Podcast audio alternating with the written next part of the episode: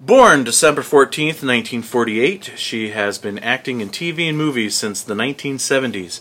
Uh, she was in E.T., Cujo, Critters, even Rob Zombie's Halloween. She is every horror fan's favorite movie mom, uh, but her most important credit would have to be when she was in Bigfoot and Wild Boy. Yes, Dee Wallace on this episode of Attack of the Killer Podcast.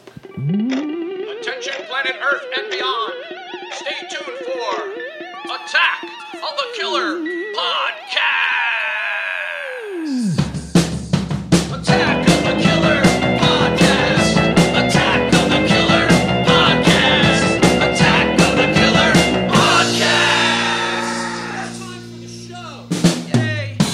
Hello and welcome to another episode of Attack of the Killer Podcast. I am your host, the host with the most, Most what? you know, Oh, God. Insane Mike. And this Earth. Yeah. he knows. and, and and that wasn't a fat joke.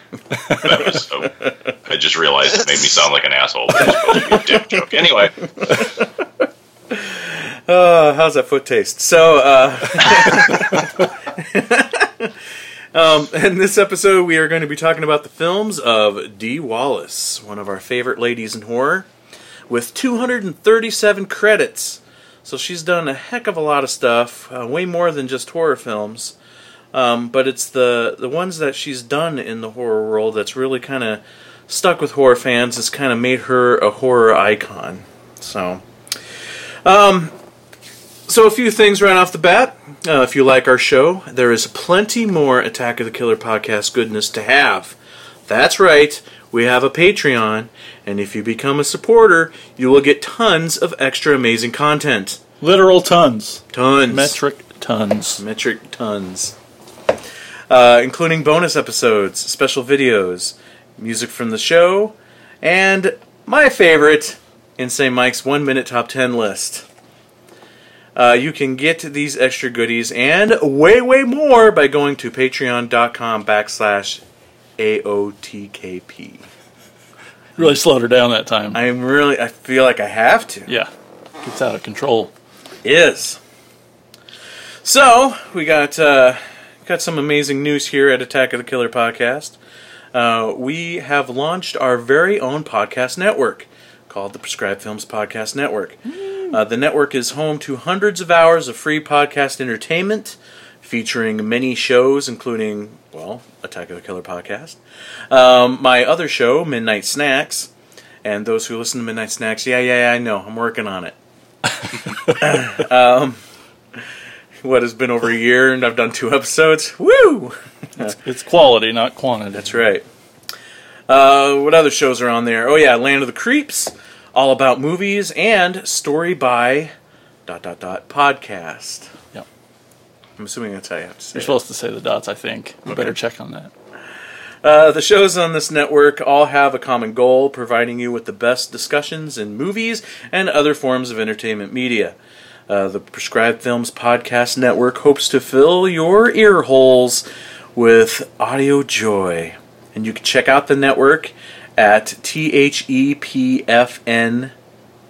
Wait, I I have it written down, I still screwed it up. The PFPN. The PFPN Dot which com. is spelled T H E P F P N dot com. C O M. Oh. So yeah, check it out. Check it out. It's pretty exciting. Have our own network after this. After being how many years to this show? in our seventh year. Seventh year. We've been on a couple different podcast networks now, and and you know they kind of fell apart. So we're just like, you know, hey, screw it. We'll just do our own. Yep. You know, like most things we do in Yeah, life. yeah, pretty much. so, now if this is your first time listening to our show, I will explain what we are all about. Attack of the Killer podcast is a horror movie podcast where a group of friends get together and discuss films within a certain topic. It is an open and free discussion um, between friends, so there's probably going to be spoilers. So, just giving you a heads up there. But now it's time for everybody's favorite part of the show my jokes! Uh, Oh, yeah, and the introduction of the podcast group. he drools as much as a Saint Bernard with rabies, and is just as hairy. Brian Clark, everybody. Hello, everyone. I couldn't think of it. That's good. She's kind of like our mom on the podcast, only with not as much spanking. Terry Turford, everybody. but still a little. Okay, and lastly, he was also terrorized by vicious balls covered in hair. But enough about his time in prison. Jason Bollinger. Oh. I can't talk about it. What's up, everybody? All right, so we're going to turn it over to Brian. Tad's not here, unfortunately. Um, Tad is really, really busy with the uh, Snake Alley um, Festival of Film, which Festival is Film. going on right now as we speak. as we speak. Get on down to Burlington. Buried under a pile of film cans. He You couldn't know make it tonight. They- They're still trying to. Uh, rescue crews are working around the clock. And he keeps saying, "Leave me here." I don't know what that's about. So we're gonna turn Okay. o- we're gonna turn over his segment over to Brian this week.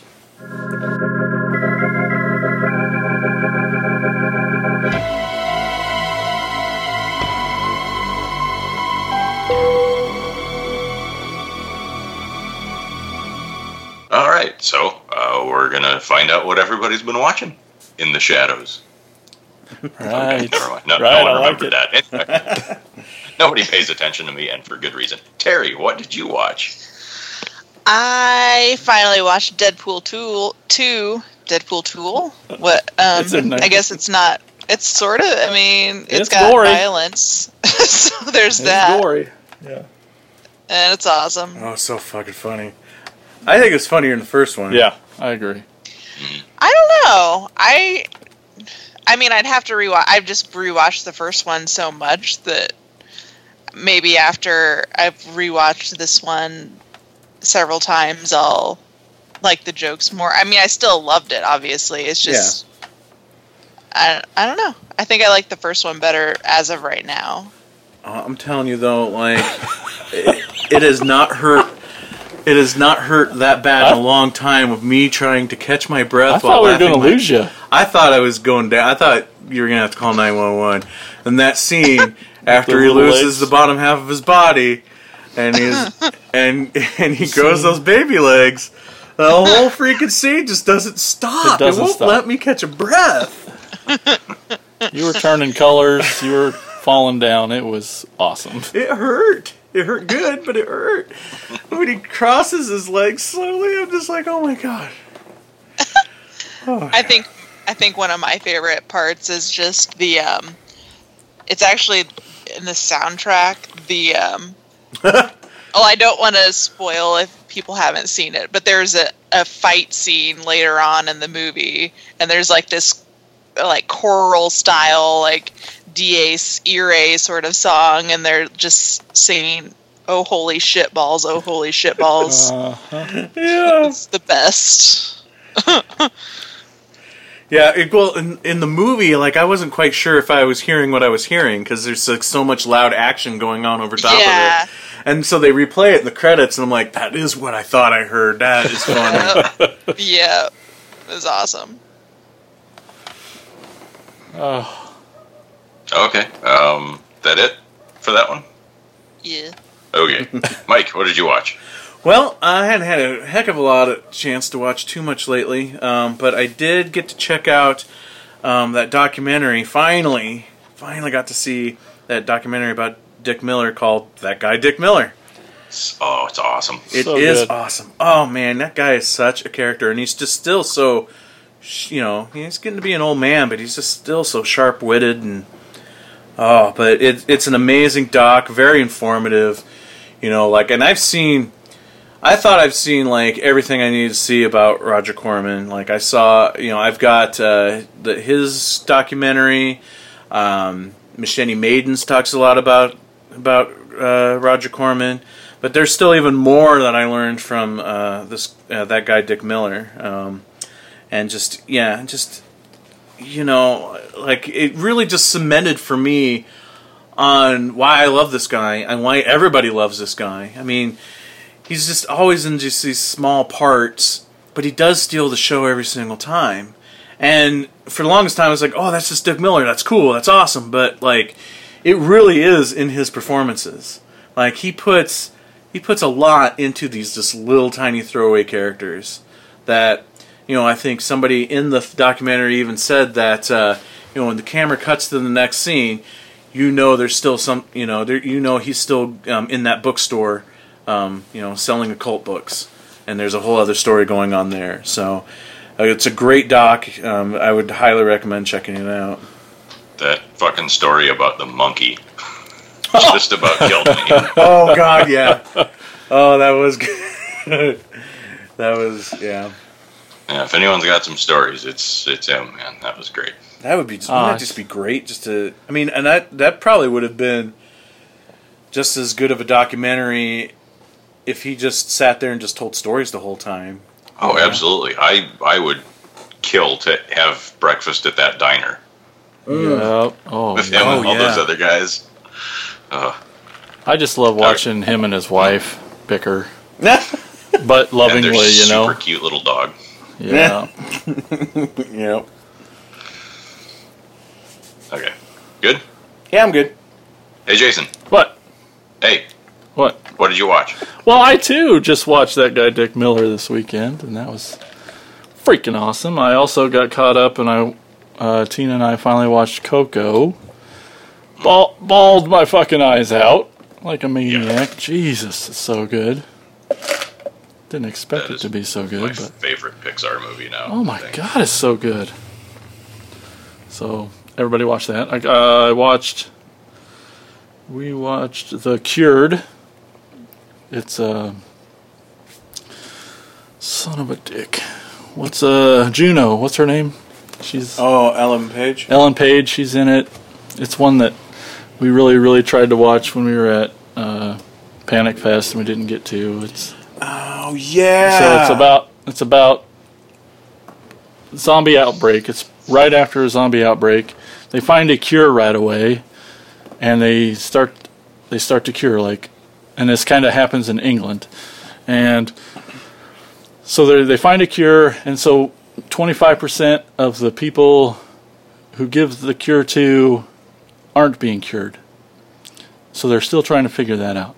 And then of all the people who are cured, they re-enter society, and so everyone's like, uh, well, one, you know, it's like, do I trust you? Two, uh, they're not like uh, convicted of of murder, but yet because they were not themselves, so no one was convicted of murder. So, but everyone else is like, you know, you you killed my family, or you kill, you know, like so. There's Yeah. like, this is really fucking cool.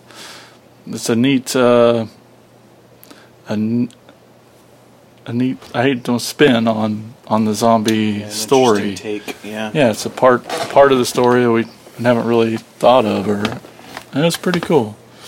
I liked it a lot. Sweet. And then uh, I got to go see Hereditary.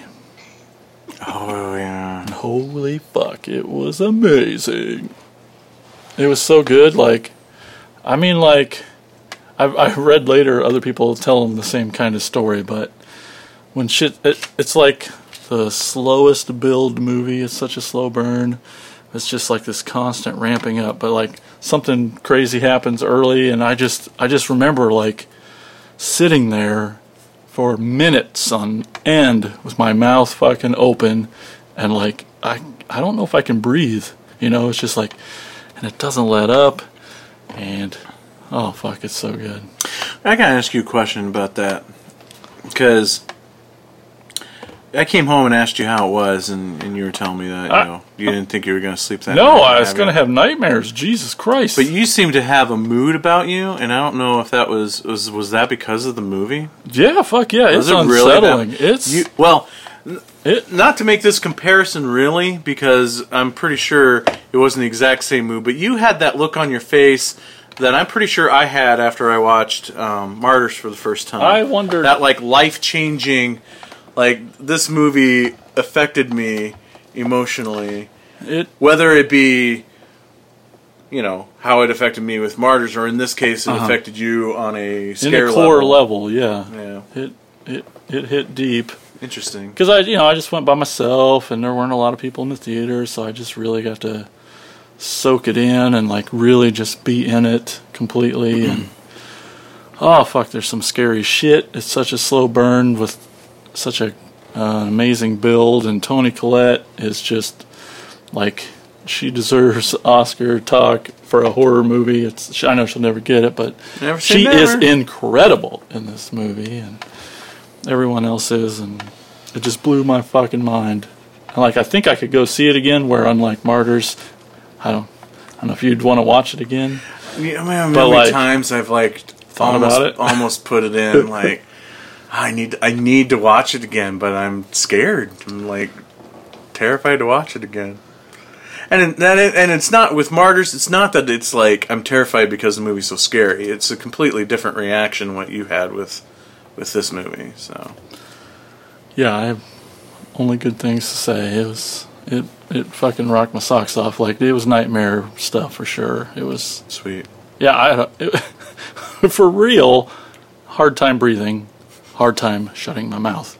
You're just like what? what is this happening? oh fuck. Oh fuck. Anyway, that's what I watched. So I'm not sure if I'm ever going to be able to sleep again after hearing Mike say you don't know how many times I almost put it in. um, Especially he with that girth. at me. yeah, I actually need to see Martyrs again too. I only saw it once right when it first came out on video, and it did not do to me what it seems to have done to everybody else. So I clearly need to watch that movie again. Well, and I Um, don't even know Either if that or I'm just awful. Well, I don't even know if like person. if my reaction is still is on the same level of how I've heard other people's reaction was to it. Like there's just there's something there's like there's two movies that have really I feel like emotionally messed me up. It's that one and Requiem for a Dream. Yeah, won't watch that again either. Yeah. that that one also didn't do anything for me. So I don't know. I, not that Martyrs didn't do anything for me. I just remember. I guess it was like right at the tail end of all those extreme French horror movies were coming out all at the same time. So it Yeah. feels like I watched like five of them in like a month. Oh, I get and it. that was the last one. It's like, oh, okay, it's another one of these things. But yeah. but I want to see it again because I, I feel like I've missed something. Yeah, I don't know. I just yeah. Um, again, I just think it has a. I don't know. It just has a lot to do with like, I just got really. Well, for well, the first trigger for me more than anything else, like I was really into the movie and really into these these two girls, and then when when like we're only left with the one girl who's a complete innocent in this whole thing, and that moment when she's in the basement and there's just never a moment of relief for this woman. And and kudos to her acting because i felt like watching this movie i could pinpoint the exact breaking point of her in that movie. Like this is when she lost herself and her her her humanity was gone. I could just see it in her face. And uh, so kudos to her as an actress or or however you know what, whoever gets the chops for that. But uh, that's that's the that was kind of the first thing. Because even at that so even at that point I'm like if she is if if there's a happy ending in this movie where she escapes it's not a happy ending. This woman is not the same person anymore. And there's no coming back from it. There's no coming back from it. But then it just keeps getting worse. So yeah. So that was kind of that was yeah. Anyway that's my takeaway. I know we're not talking about martyrs but we're talking about martyrs. Hey, what'd you watch, Brian? Uh, well, you stole mine. I also saw Hereditary. Uh, the kids and I saw it last weekend. Oh, those Phoenix. poor kids. No, no, they I loved it. know. Phoenix said it was the scariest thing he'd seen in a long time. Yeah. And like usually when we're, we walk out of a theater, you know, we're all saying, like, "What was your favorite part? What did you like the most?" What? And it, we were just kind of silent. Yeah. Um, uh, we talked about it you Wow. know, later, but it was. I've had a lucky stretch of good viewing experiences lately, where it seems like everyone else is very much the opposite. In fact, some friends of mine from BFest uh, have a podcast called The Atomic Weight of Cheese, and they just recently did an episode on all of the terrible theater experiences they have Aw. had recently. Uh, but you know, going to see it was was a lot of fun, and I mean, even The Incredibles two was a completely packed theater, but and there were you know a couple little kids crying stuff, but it's a kids movie. You make allowances for that kind Yeah. of stuff when Yeah. you see a kids movie. Um, but with Hereditary, it was interesting. We went and it was a bright, sunny, hot day. went in, sat down, and about ten minutes into the movie, we started hearing thunder and rain hitting the theater that you could hear over the movie and over. So Whoa. it, it was just this, you know, pervasive atmosphere. Like you can hear a storm. And I, I leaned over to Phoenix and said, "Do you hear that storm in the background?" He goes, "Yeah." I said, "That isn't the movie." And he just turned and looked at me like, "Oh shit, really?" and about 20 minutes in or so, the screen froze. Um, right Oh. at the part where that weird blue light flashes around the little girl's room, the screen Uh-huh. just froze and stopped. Oh, So everyone just kind of sat there for a minute. And one of the people in the theater finally got up and walked out to, you know, like, hey, go fix the projector. And then somebody from the theater came back in and said, um, we're sorry, we've paused all of the movies. There's this really bad storm outside. There are tornadoes touching down outside of town. And so we've paused the movies for people to come out in the lobby if you need to call someone to, you know, decide if you want to leave or just to watch what's going on. So typical Iowa fashion, Cool. the entire theater is on pause so everyone can go out into the lobby and watch the storm oh my gosh, that's Iowa. and then back into the theater again. And then because the wind was whipping the power lines back and forth, it kept cutting the, the power of the theater out. So Oh, shut the movie off and they'd have to restart it, shut the movie off and they'd have to restart it. And then when we left, you know, the sun was shining again and it was just that, you know, eerie calm after the storm feeling, but there was like water over the road in places. Um, it was just complete insanity. You know, huge tree branches down everywhere in town. You know, power out in places. It was nuts. So it was kind of a cool, very much added to the experience of this weird, like apocalyptic storm coming through while we were watching this extremely scary movie. A couple of places, like uh, the, the end, hewed a little close to Rosemary's Baby, but I don't think that hurts it because it's a great ending. It just it's going to draw comparisons. No spoilers. That was Ugh. that. It doesn't exactly spoil it though. that's that's not yeah. It's not the same ending. It's just every every scene just fucking grabs you and it won't let go. You know, it's just okay. I'm done. Oh, yeah, sorry. Go see it. See it in the theater. You need Stop to. before I ruin anything else. trying to think if I can squeeze that one in this week sometime. Dude, you got to for real. Yeah, I don't know. Don't know, but uh, can't worry about that right now. We got a show to do. We do. So this episode, we are talking about the actress Dee Wallace, and man, she's got a lot of credits.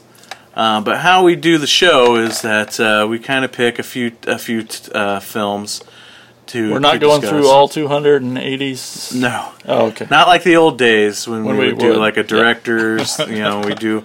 You know, so you know we're getting old, so we gotta we gotta kind of limit it. We don't have time to watch 237 movies, so so we kind of narrowed it down to three. But I have a feeling there's going to be a lot of um, a lot of discussion on the latter half of the show of uh, you know shout outs to particular Yeah. um, films, uh, honorable mentions and stuff. So because she's she does have just an amazing body of work. Um, but the the three films I chose, um, I, I are are three one three of probably my my personal favorites of that have Dee Wallace in them, and I kind of picked them for various reasons. Uh, for example, starting us off with um, with Frighteners. I figure um, uh, I put Frighteners on the list because I've never seen her do a bad guy role before, and so um, that's why I put that one on the list. That and it's like it's Peter Jackson, and and I just I really really love this movie. But uh, yeah, Frighteners. Um, uh, like like I said, it's directed by Peter Jackson. Stars Michael J. Fox. Um, it's got a lot of people in it, and another reason why I really love this movie is that it's got John Astin in it as the as the ghost of the judge, and well, he steals the show for me. Um, he's got such a great great part in this movie, but he steals the show for me because it's John Astin. There there is never a John Astin performance ever that I do not love. And I will watch anything if it's got John Astin in it. You know, if they do another Fifty Shades of Grey and John Astin, you know, plays like a barista at a coffee shop He'll for like watch it. thirty seconds, I will go opening night. It's because it's got John Astin.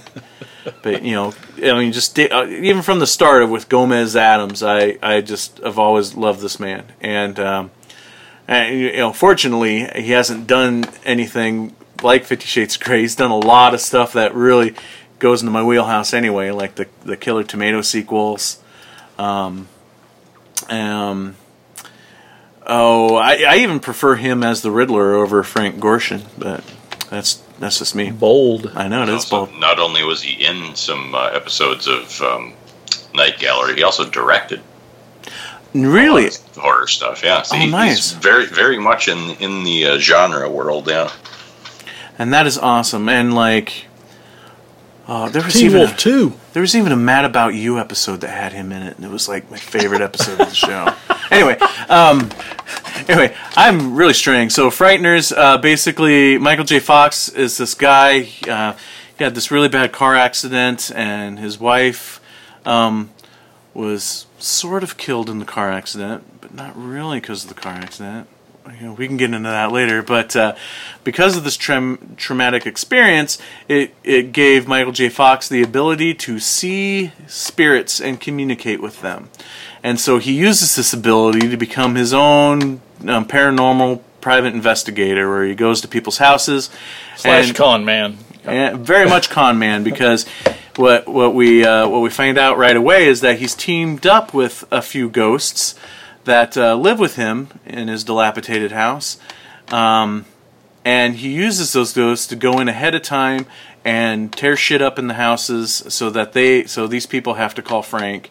Um, to cleanse the house. But then there's this mysterious Grim Reaper character showing up all over town that is reaching into people's chests and squeezing their hearts till they die, and uh, and all these mysterious deaths. No one can figure out what's going on, but Michael J. Fox sees it's the Scream Reaper character, and so he's trying to stop this character to the point where he ends up getting accused of these of these deaths, and so it just turns into this big uh, big adventure movie of Michael J. Fox trying to take down what we think is first as the Grim Reaper. But uh, how's that for snaps? It's good. It's a heck of a story. Yeah, and that's why I like it, and that's why I also think it bombed. Not because I liked it, but um, Maybe. but like well, maybe, but it, because it is such a convoluted story. There's just a lot of elements to the story, and it's kind of an out there premise too. I feel like the movie was way ahead of its time, personally. So, but uh, thoughts on Frighteners? It's awesome. That's a good thought. I concur with that thought. I think, as far as Dee Wallace goes in this movie, it's one of my favorite roles of hers just because she's, I mean, we all love her as a horror mom, but she definitely gets typecast into that a lot. And this is just so out of the norm of what you usually see her doing, and she does such a good job as the, you know, mousy, um, eventually found aven- uh, the, the accomplice, whatever. Yeah. You- We think she deceives us as being just a, a timid, old, young girl. awkward. Uh, you know, like the because Well- she's still living with her mom, and it's super awkward and weird. Well, yeah, I mean, yeah, she's still kind of childlike, and at least in the first yeah. half of the film, because yeah, because she still lives with her mother, and she was, you know, uh, uh, like a long time ago when she was a teenager, she got she got caught up in this love relationship with this serial killer, um, and would help him with his with his kills, and um, uh, but uh, when you meet her and you meet the mom, you feel like this mom is crazy and she's way overbearing and like uh, and uh, poor Dee Wallace is getting totally abused. Great misdirection. Oh, and I, th- I wonder too if like she was casted that way because we all because we all see her as you know everybody's favorite movie mom, you know, uh, and so like the fact that there is a there is a, a big twist in this in her character that uh, I wonder if that's partially why she was casted. I'm sure. Yeah, Throw us off a bit more. Exactly, exactly. But she was good on both both levels when she was yeah, like exactly. the mousy abused girl, and then when she was the psychopath, you know, she she owned it. It was awesome. yeah, for sure.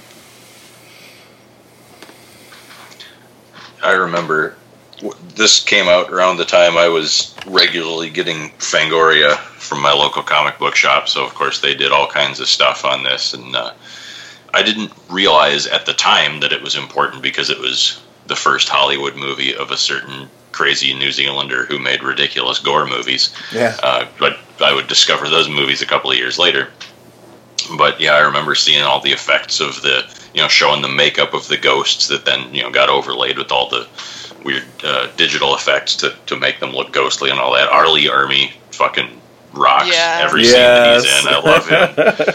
and I was bummed that he went out so quick. Like, I was expecting him to really kick the Grim Reaper's ass a little bit before that happened. But Yeah, that he is a bummer because you you want that. You never really get that in any movie that he's in. Really, you want that moment because you, you know, he is such a he is such a badass guy, and you want that moment where he just like just totally takes charge and kicks the shit out of somebody. But uh, yeah, he gets dispersed pretty pretty abruptly in this. So but uh, and I love is even though this was like real early days for digital effects being like really heavily used anyway. I mean, I, th- you know, digital effects go back to the early '80s, but as far as like creating an entire character with CGI, yeah, that had only been a couple, of, you know, around for two, three years at this point.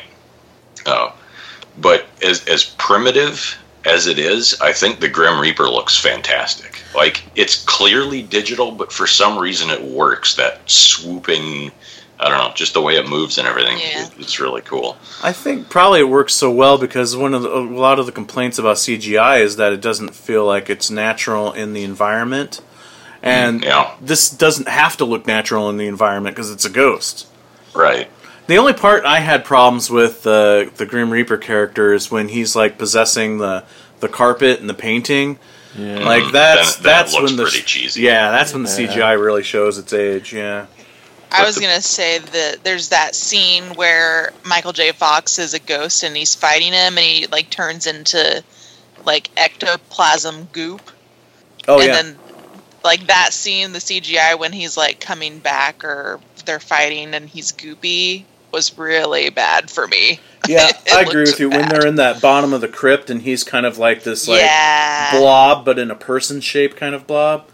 did not hold up Yeah, very well. That didn't. Up until that point, everything looked good. When he kind of Yeah. splattered, and when Michael J. Fox took the face, which looked like the face of the Necronomicon, and he's like slapping it against a grave, I thought that looked cool. But yeah, when he was when he was the um the black tar, the black tar, you know, person in the bottom of the crypt, that did look pretty bad too. yeah, I also love how when the Grim Reaper pulls his scythe out, it's like it's just the staff part, and he bangs it on the ground, and the blade pops out. I mean, it, there's absolutely no practical reason it should work like that, but God, does it look cool? I wonder after watching it this this last time for the show because I've seen it many many times. I wonder if um, if there's more story behind that that scythe because once once um, Jake Busey uh, loses the scythe and Michael J. Fox tries to use it on him and he doesn't have that scythe anymore, he never dons the Grim Reaper persona at any point, and he actually doesn't seem as powerful anymore once he loses that scythe. Cause yeah, he's like he just he's when he when he's the Grim Reaper character, he's just like mowing down everybody, especially ghosts. yeah. But then in the third act, you know, it, it feels like there that uh, Michael J. Fox is fighting somebody more on a human level, even though I mean he's a ghost, but it doesn't have all these extra supernatural powers that he yeah, did I the wondered that.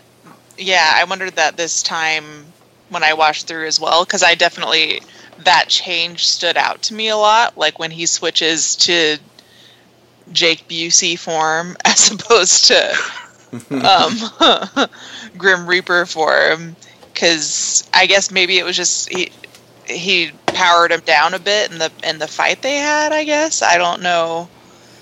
I wondered why Yeah. there was such a stark change there because it was really evident this time when I watched it for some reason. Yeah, you got a good point there too. It may it may just been the beatdown that Michael J. Fox gave him that wore him down. And then down, there's maybe. yeah, and there's the whole thing with the urn too. So like right. like once they have possession of the urn, I would assume Jake Busey's kind of a lot more vulnerable as well. But uh, but yeah, I don't know. I just thought maybe there was something. There's there's like some unwritten storyline about this scythe in the supernatural in this universe's supernatural world. Right. Because right now it just kind of seems like, oh, well, they've revealed who he is, so he doesn't have to be in a big cloak looking thing anymore, Yeah. is kind of what it seems like, but it feels like there's more to it. I don't know. Yeah, well, and that's what you accept it on, like, like well, at least for me anyway, the first hundred times Sure. watching it. But uh, this last time, paying a little bit more attention, it just kind of dawned on me. I was like, yeah, why, why is he not the Grim Reaper? Why is he not as strong as he was before? So, Yeah. you know. For me, this movie's all about Jeffrey Combs. Oh yeah, He's How so great. fucking yeah. great is he? yeah. I think I overspoke about John Astin. Love him, but Jeffrey Combs is oh my the, gosh! the scene stealer of this movie by oh, far. he's so good.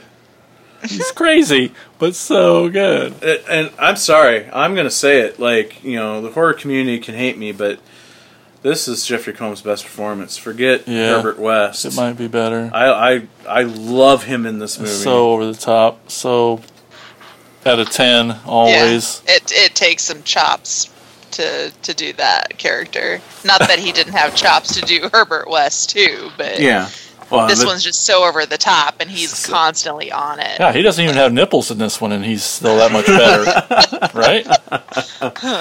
well, yeah, I'm, I'm with you there, Mike. I do think this is his best performance. Herbert West is a better character, Role, Sure. like very Sure, better yeah. role. Yeah, like Yeah. just you know that's the iconic one. You're not going to get a series of of uh, you know neurotic S and M freak FBI agent Milton guy. Although maybe we should have that. yeah.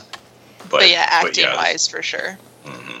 because it's it, yeah it and it's always for me some of my favorite performances from any actor is in the physical aspect of it and just with his eyes darting back and forth all the time and just like how he you just get the sense that he is uncomfortable in in his own skin he's uncomfortable in any environment he's in throughout every scene he's in It takes half a percent of confrontation for him to rip his clothes off to show his breastplate. Like it, half a percent of confrontation. He's like, oh, oh I just my love god, that he it's like so good. he almost throws up every time she raises Oh. her voice. oh yeah. He doesn't like women yelling. Oh.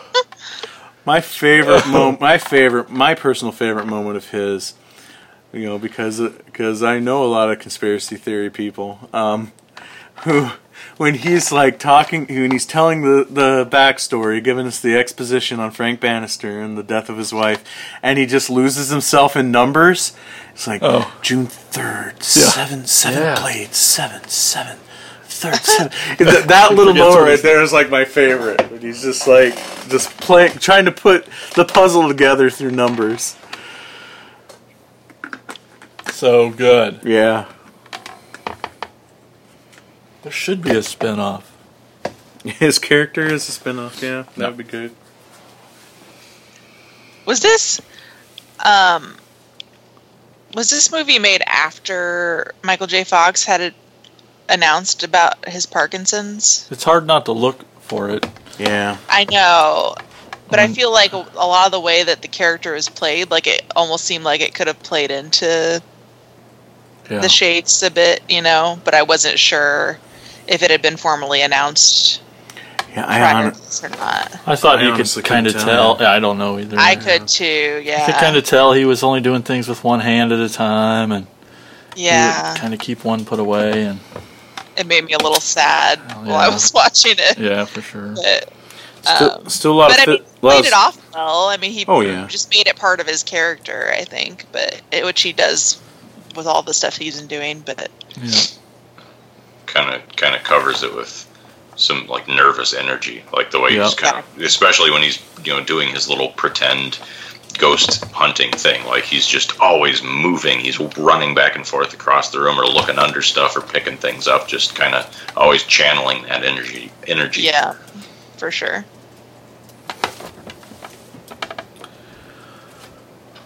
yeah. What else? I'll be honest. I when I did, I do love this movie, and it's so good for so many reasons. But this last watch this weekend, I, I, I did have a lot harder time with the effects. Not so much just the ghosts as ghosts, but it, but all the ghosts, uh, hijinks were so cartoony. Like it was just endless amounts of cartoony, you know, getting stretched out or stuck in a door, or yeah. flipping, or now you're flat and now you're. It's just like gag after gag. I'm like, come on. You thought it was too much? I thought it was too much. Uh, I, And I love the ghost as the ghost.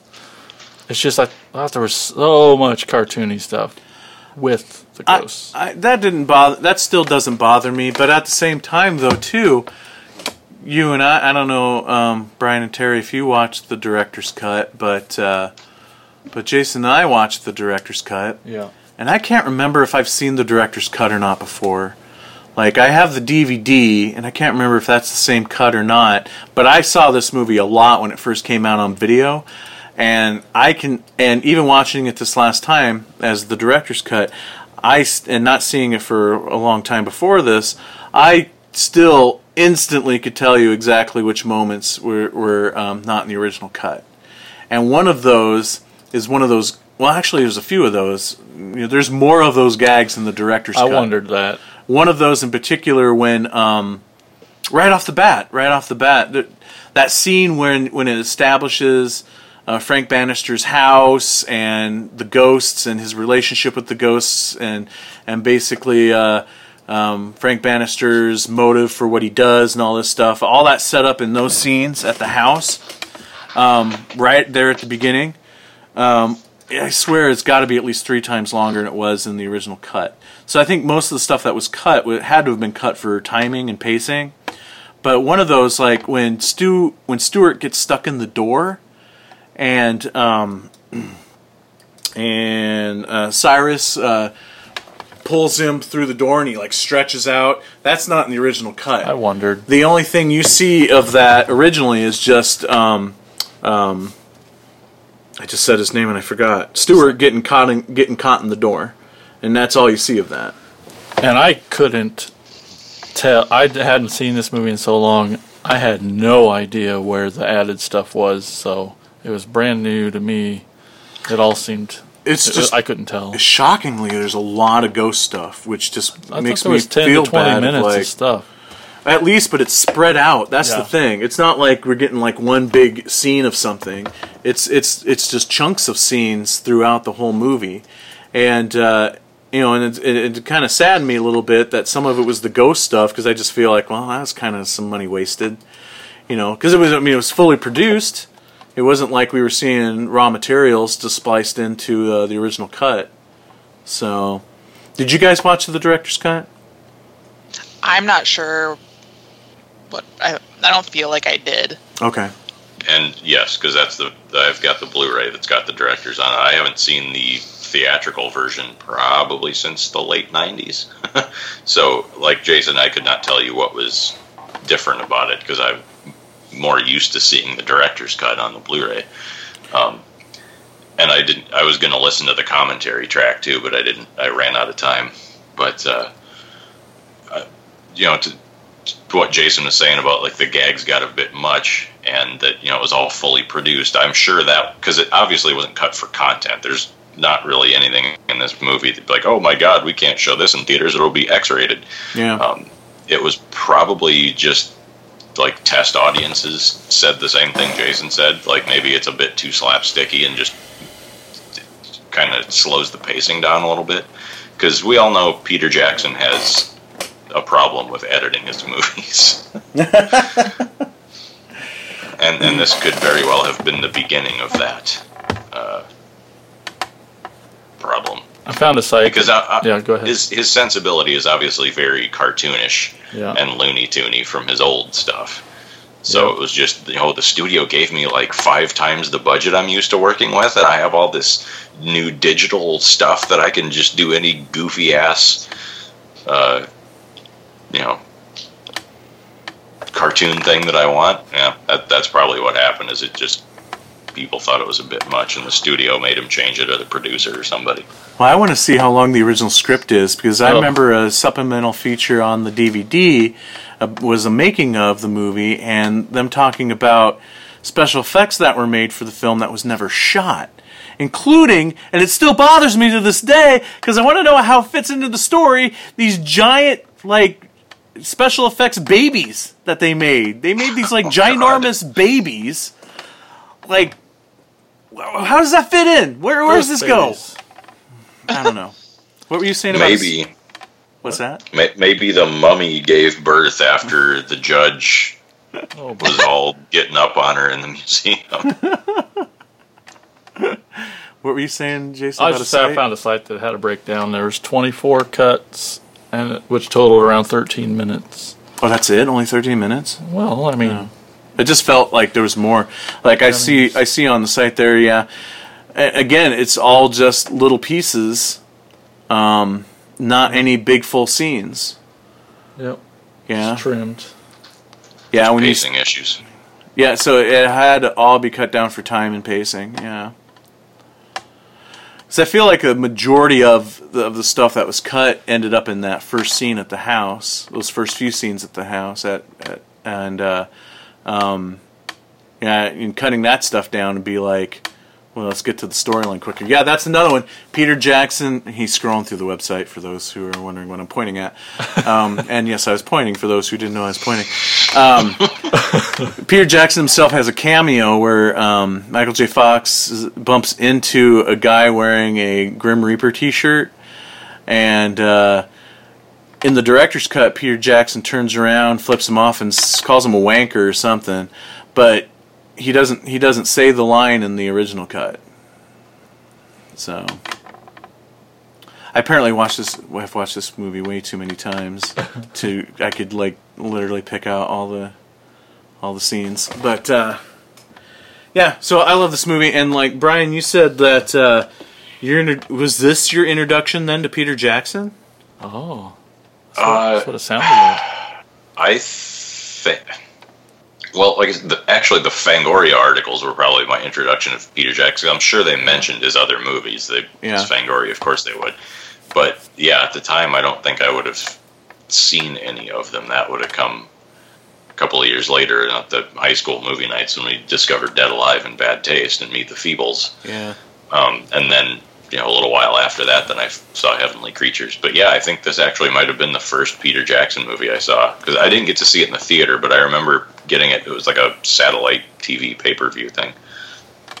Okay, so and maybe that's why I'm such such a hardcore Peter Jackson fan because I have followed his career. My introduction to Peter Jackson was Gorezone magazine doing an article about bad taste before it came out in the states, and just me just bugging my local video stores every day until that movie came out in the states and rented it over and over and over again. So I've been following his career since day one, since Bad Taste, and uh, well, keep, keep in mind, you've got the jump on me. You're oh sure, than I am. You're oh sure, me. yeah. Well, you know, I'm not bragging much, but. Uh, just enough.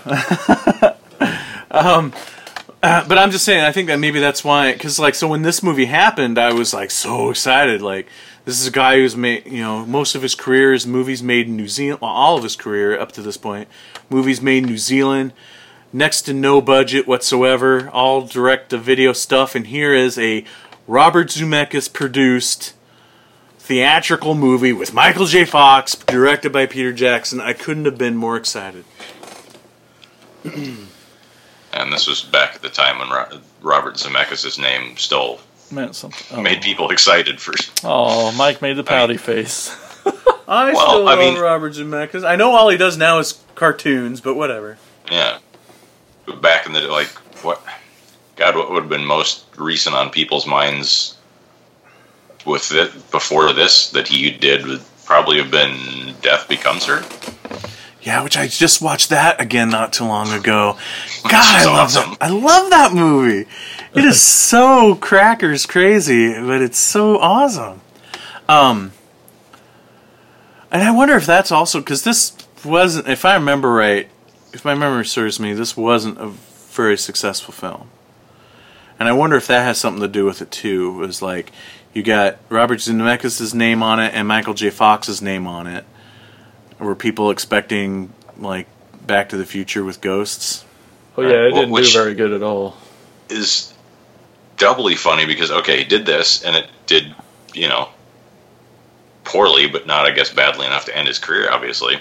Yeah, it kind and of. then and then he disappears for a while and then comes back with a blank check to make the biggest fantasy movie of ever like what the fuck Yeah, that's what I've that's what I've always wondered too. Because like this could have ruined his career, but it felt like it was it was supposed to be this huge stepping stone from New Zealand to America. I just yeah, I wonder what that where that transition lies too. I know he had a relationship with New World for or not um, wait New New line. Line. New Line for a long time because I remember um, on that uh, on that um, Nightmare on Elm Street doc them talking about how Peter Jackson did a treatment for uh, Freddy's dead. Freddy's dead. Um, so I know he was kind of like doing stuff for for New Line there for a while, and I don't know. I guess maybe that he just you know just got in the right doors to get Lord of the Rings. He's just a very very convincing salesman Oh, I, look i know my last movie lost 10 million dollars but if you give me 800 million dollars i'll give you something really cool i bet he has never got a speeding ticket in his entire life well, I But also he know though brings too. you New Zealand, you know. It's, Oh, that's true too. That was. New I bet Zealand. that was probably part of the pitch. well, it had to be. Yeah. S- You know, making the movies in New Zealand would have saved a ton of money and blah blah. But um, though? Like I know there's like foreign places to make movies typically have lots of tax breaks and stuff, but the pure logistics of getting film crew and equipment to New Zealand, that's got to be fucking expensive. but that's the thing though. Like with New Zealand comes the crew because you know he brought on all these people that was that he already knew in New Zealand. True. So I don't know. Maybe I also wonder too. Like I feel like he did have some cred because um, Heavenly Creatures um, won an Academy Award for Best uh, Adapted Screenplay, Yeah. and I remember that because that was the year of Pulp Fiction. Um, and I still have that uh, that particular year's Academy Awards on videotape. so it was totally surreal for me seeing Peter Jackson get up on stage to accept an Academy Award. So, like, this is the guy who made Dead Alive. I just saw a uh, trivia thing that Danny Elfman was such a was so impressed with Heavenly Creatures that he told Peter that he he would do one of his movies in the future, and he ended up saying he'd do this movie without even knowing anything about it. Nice. That's how you. What Heavenly did Creatures is a damn good movie. Yeah, it It is. is. I need to watch that one again sometime. I haven't seen that in forever. Oh, oh, go ahead. Such- I was just curious what everyone thought of Danny Elfman's score. Very Oh. Danny Elfman. Yeah, I think that lends to making the movie that much Yeah. better. And a little it's a little quirky too. It plays into the cartooniness The sometimes no, the cinema, cinematography, cinemat, cinematography. the, yeah, its style is very fast and whooshy and you know very fun and cartoony. All of it, not just the scenes I complained about, but you know just watching the car drive around and the, the shots. It's so fast paced and whooshy. So the score really, really, I think helps it so much. Had a had a little bit. I felt as far as the cinematography, um, a That's little bit of a little bit of Sam early Sam Raimi quality to it.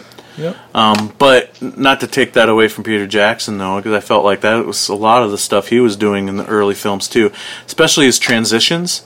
Like Yep. his tra- the transitions he did in that movie in his earlier films, um, which which one of those deleted deleted scenes was affected the original transition, which I thought was weird because the original transition felt more like a Peter Jackson thing. Um. Anyway, but uh, and also I noticed a lot too on how like Peter Jackson really like dresses his sets with p- things for people to do. Like when they're escaping the jail and they go outside and they got like two mechanics working on a cop car out back there, and then then they go around a corner and there's a a, a dog peeing on the side of a wall and stuff. I'm just I don't know. It's like Always there's something. always something going on in his scenery apparently. So And is it j- just me? And no offense to Jim Fyfe, but did you pretend that Stewart was just Ted Raimi the whole? I do that a lot.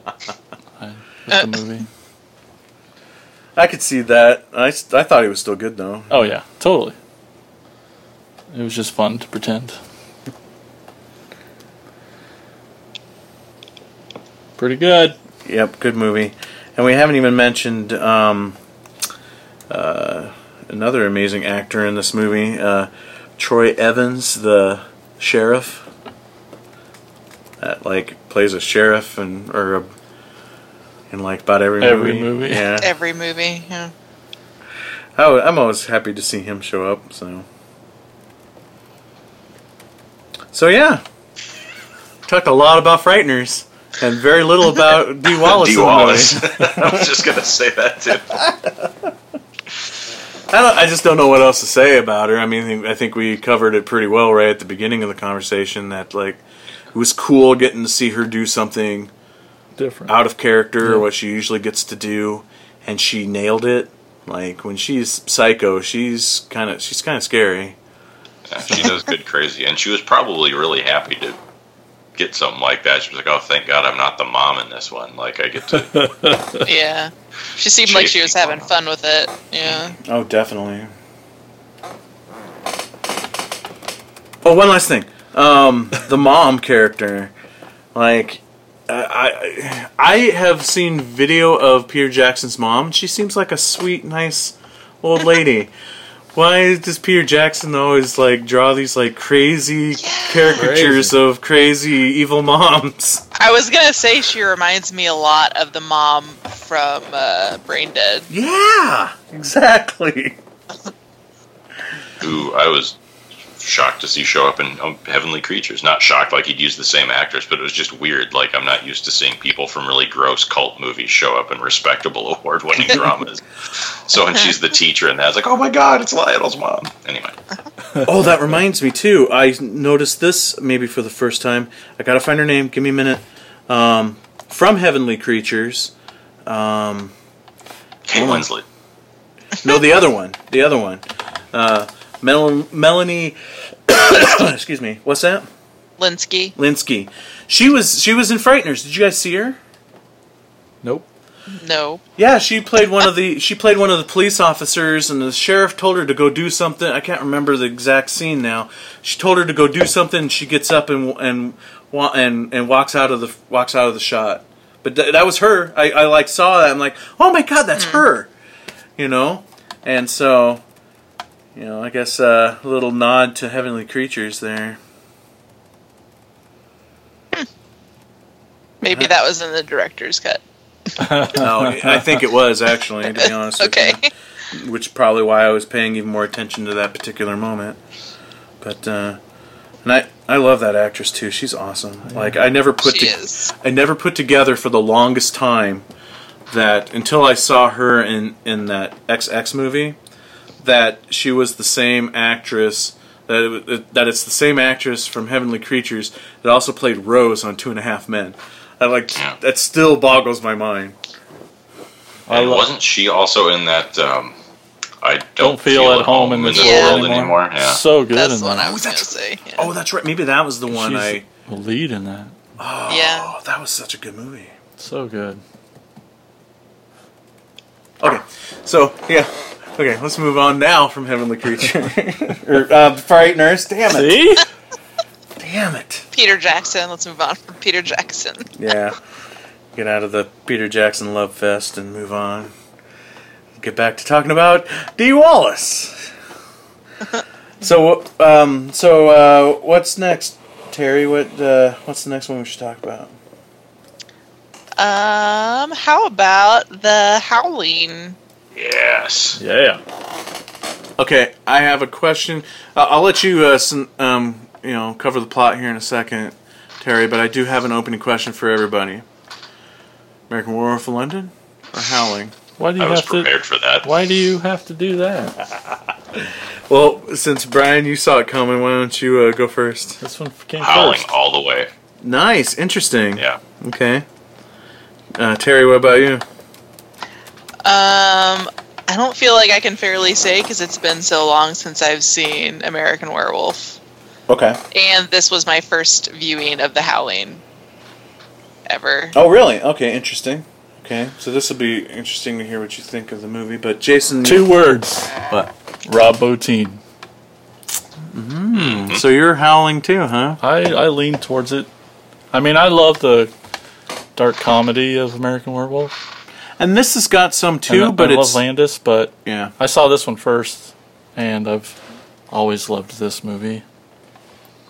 And, I- yeah, I, have gone back and forth over the years, and I feel like maybe after this last viewing, I gravitate a little more towards American Werewolf, because on a comedy level, because like I always knew Howling had some of the dark comedy too, but especially nowadays, knowing um, Joe Dante's Joe- body of work, Dante. this yeah. is like a dark film for him. Yep. Um, but uh, but you know, if I were to compare werewolves, I, I will I will pick Howling any uh, over American Werewolf any day. Give me a werewolf on two legs over four.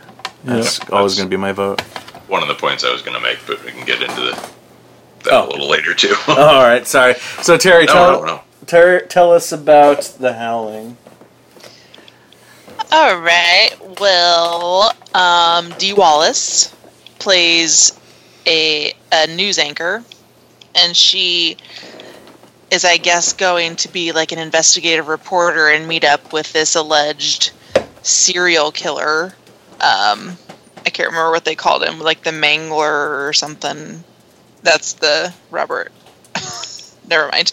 Um, and then during her meetup, he ends up getting shot in front of her while they're in like a weird porn room at a gross shop. And she has major PTSD. So they send her off to like this remote um, resort to recuperate. And spoiler alert, it ends up being a big coven group, whatever. What? It's not coven's not the right word, but a big. Pack. Uh, Pack. thank there you. go. I was like, what the fuck's the word for werewolves? A pack of werewolves. Um, and shit ensues. Shit everywhere. So s- this was your first viewing. Uh, what did you think? It was I've been- awesome. I've been excited to hear your thoughts on this since I knew it was your first time. Yeah, it's one that I've meant to watch forever and ever and ever. Um, so it was good to. I don't know how I haven't watched it throughout the course of doing this show, but um, yeah, no, it was great. Uh, Dee Wallace is great in it. Um, again, another slightly different role than we're accustomed to seeing her in. Um, supporting cast was great. Uh, yeah, I don't know. I just liked the general feel of it. I guess I didn't realize it was a Joe Dante movie before going into it, and that made me more excited as I started watching it. Like, why the fuck haven't I watched this? Like, yeah, yeah, I loved it though. I, I really, I love the uh, ending. Not to skip ahead, but um, It's powerful. It's good. Yeah. with her, yeah, being transforming live on air and then getting shot. And I love the guy at the bar who's just like, she turned into a werewolf and they killed her. like,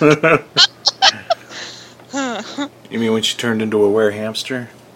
But what was cool I always thought she looked like a Yeah. schnauzer. But that I that was the one thing that I'm like, what the? She's like the lamest looking werewolf ever. But I think it's because she used like she's a nice lady. yeah, they She's wanted to make like her this different. feral, monstrous yeah. Right. person because all the people at the the colony are, you know, as you know, they they embrace their monster side. Yeah, But you know, she's trying to fight it, so she turns into a cute puppy instead.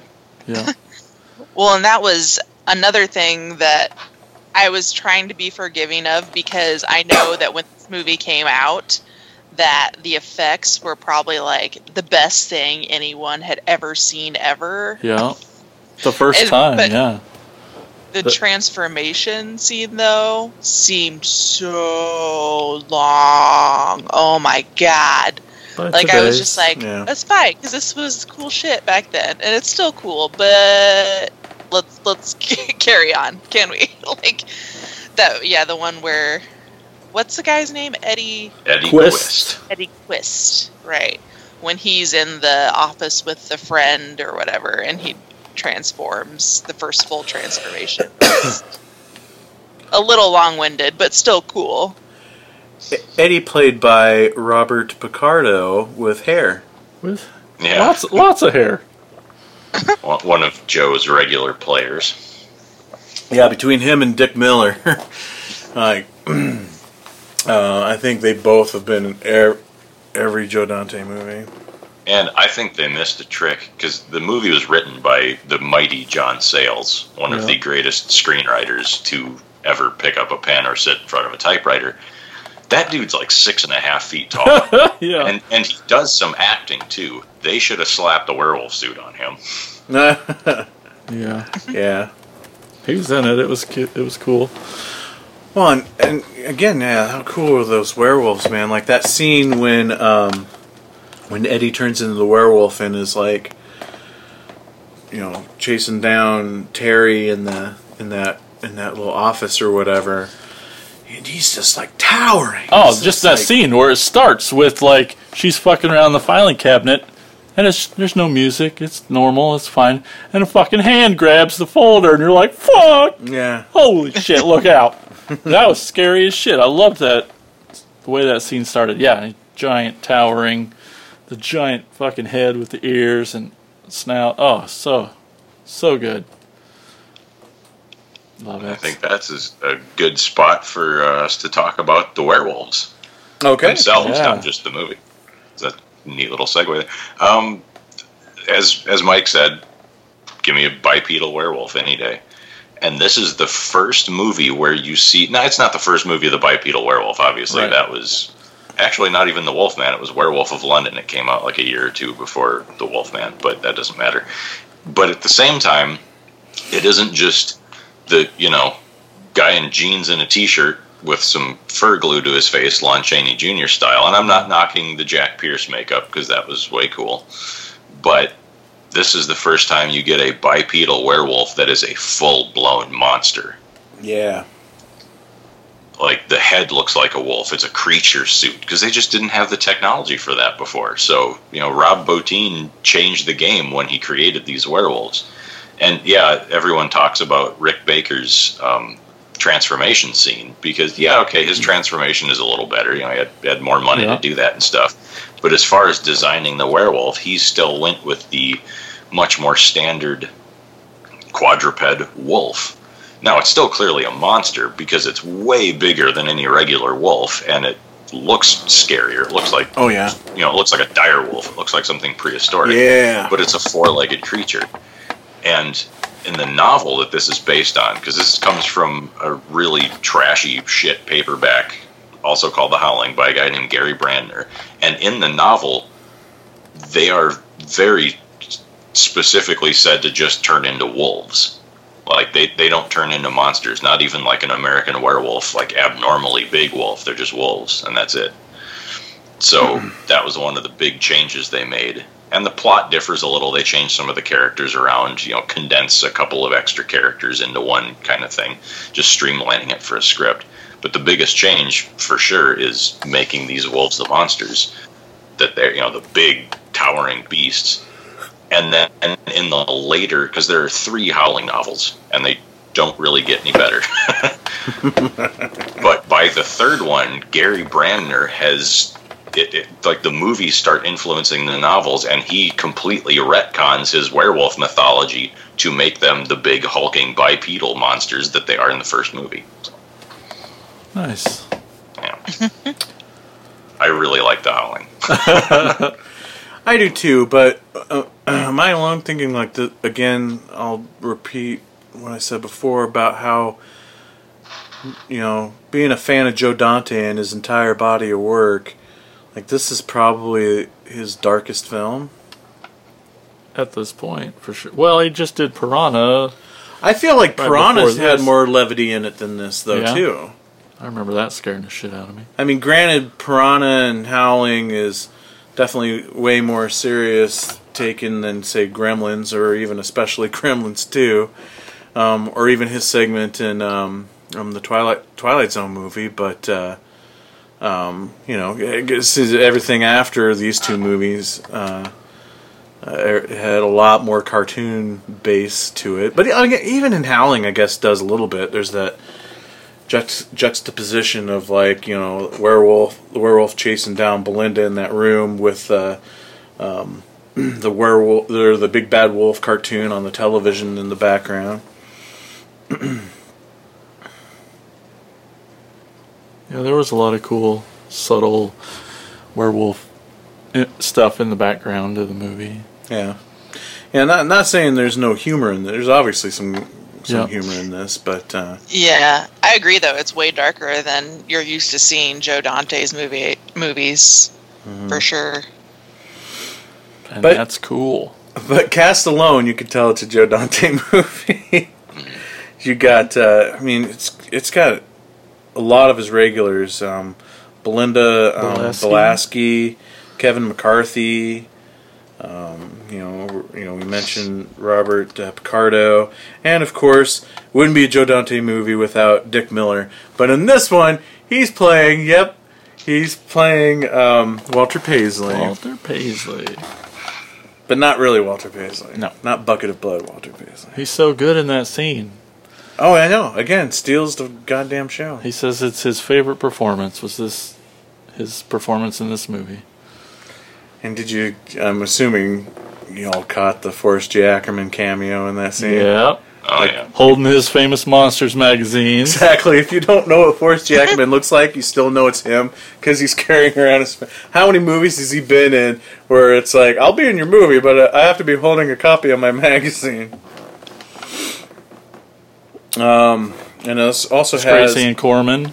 has a Corman cameo, yeah, at the phone booth. Little inside joke with them. They said was to them it's funny because he's digging around for change because he's so cheap. That's why they did that. I love that cameo. Yeah.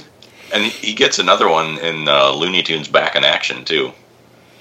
Does he? I need to go watch that Mm, again. and, and I'm pretty sure it's another joke about him being cheap too. it's, it's been a while since I've seen it, but I seem to remember there's some That's pretty cool. something along those lines.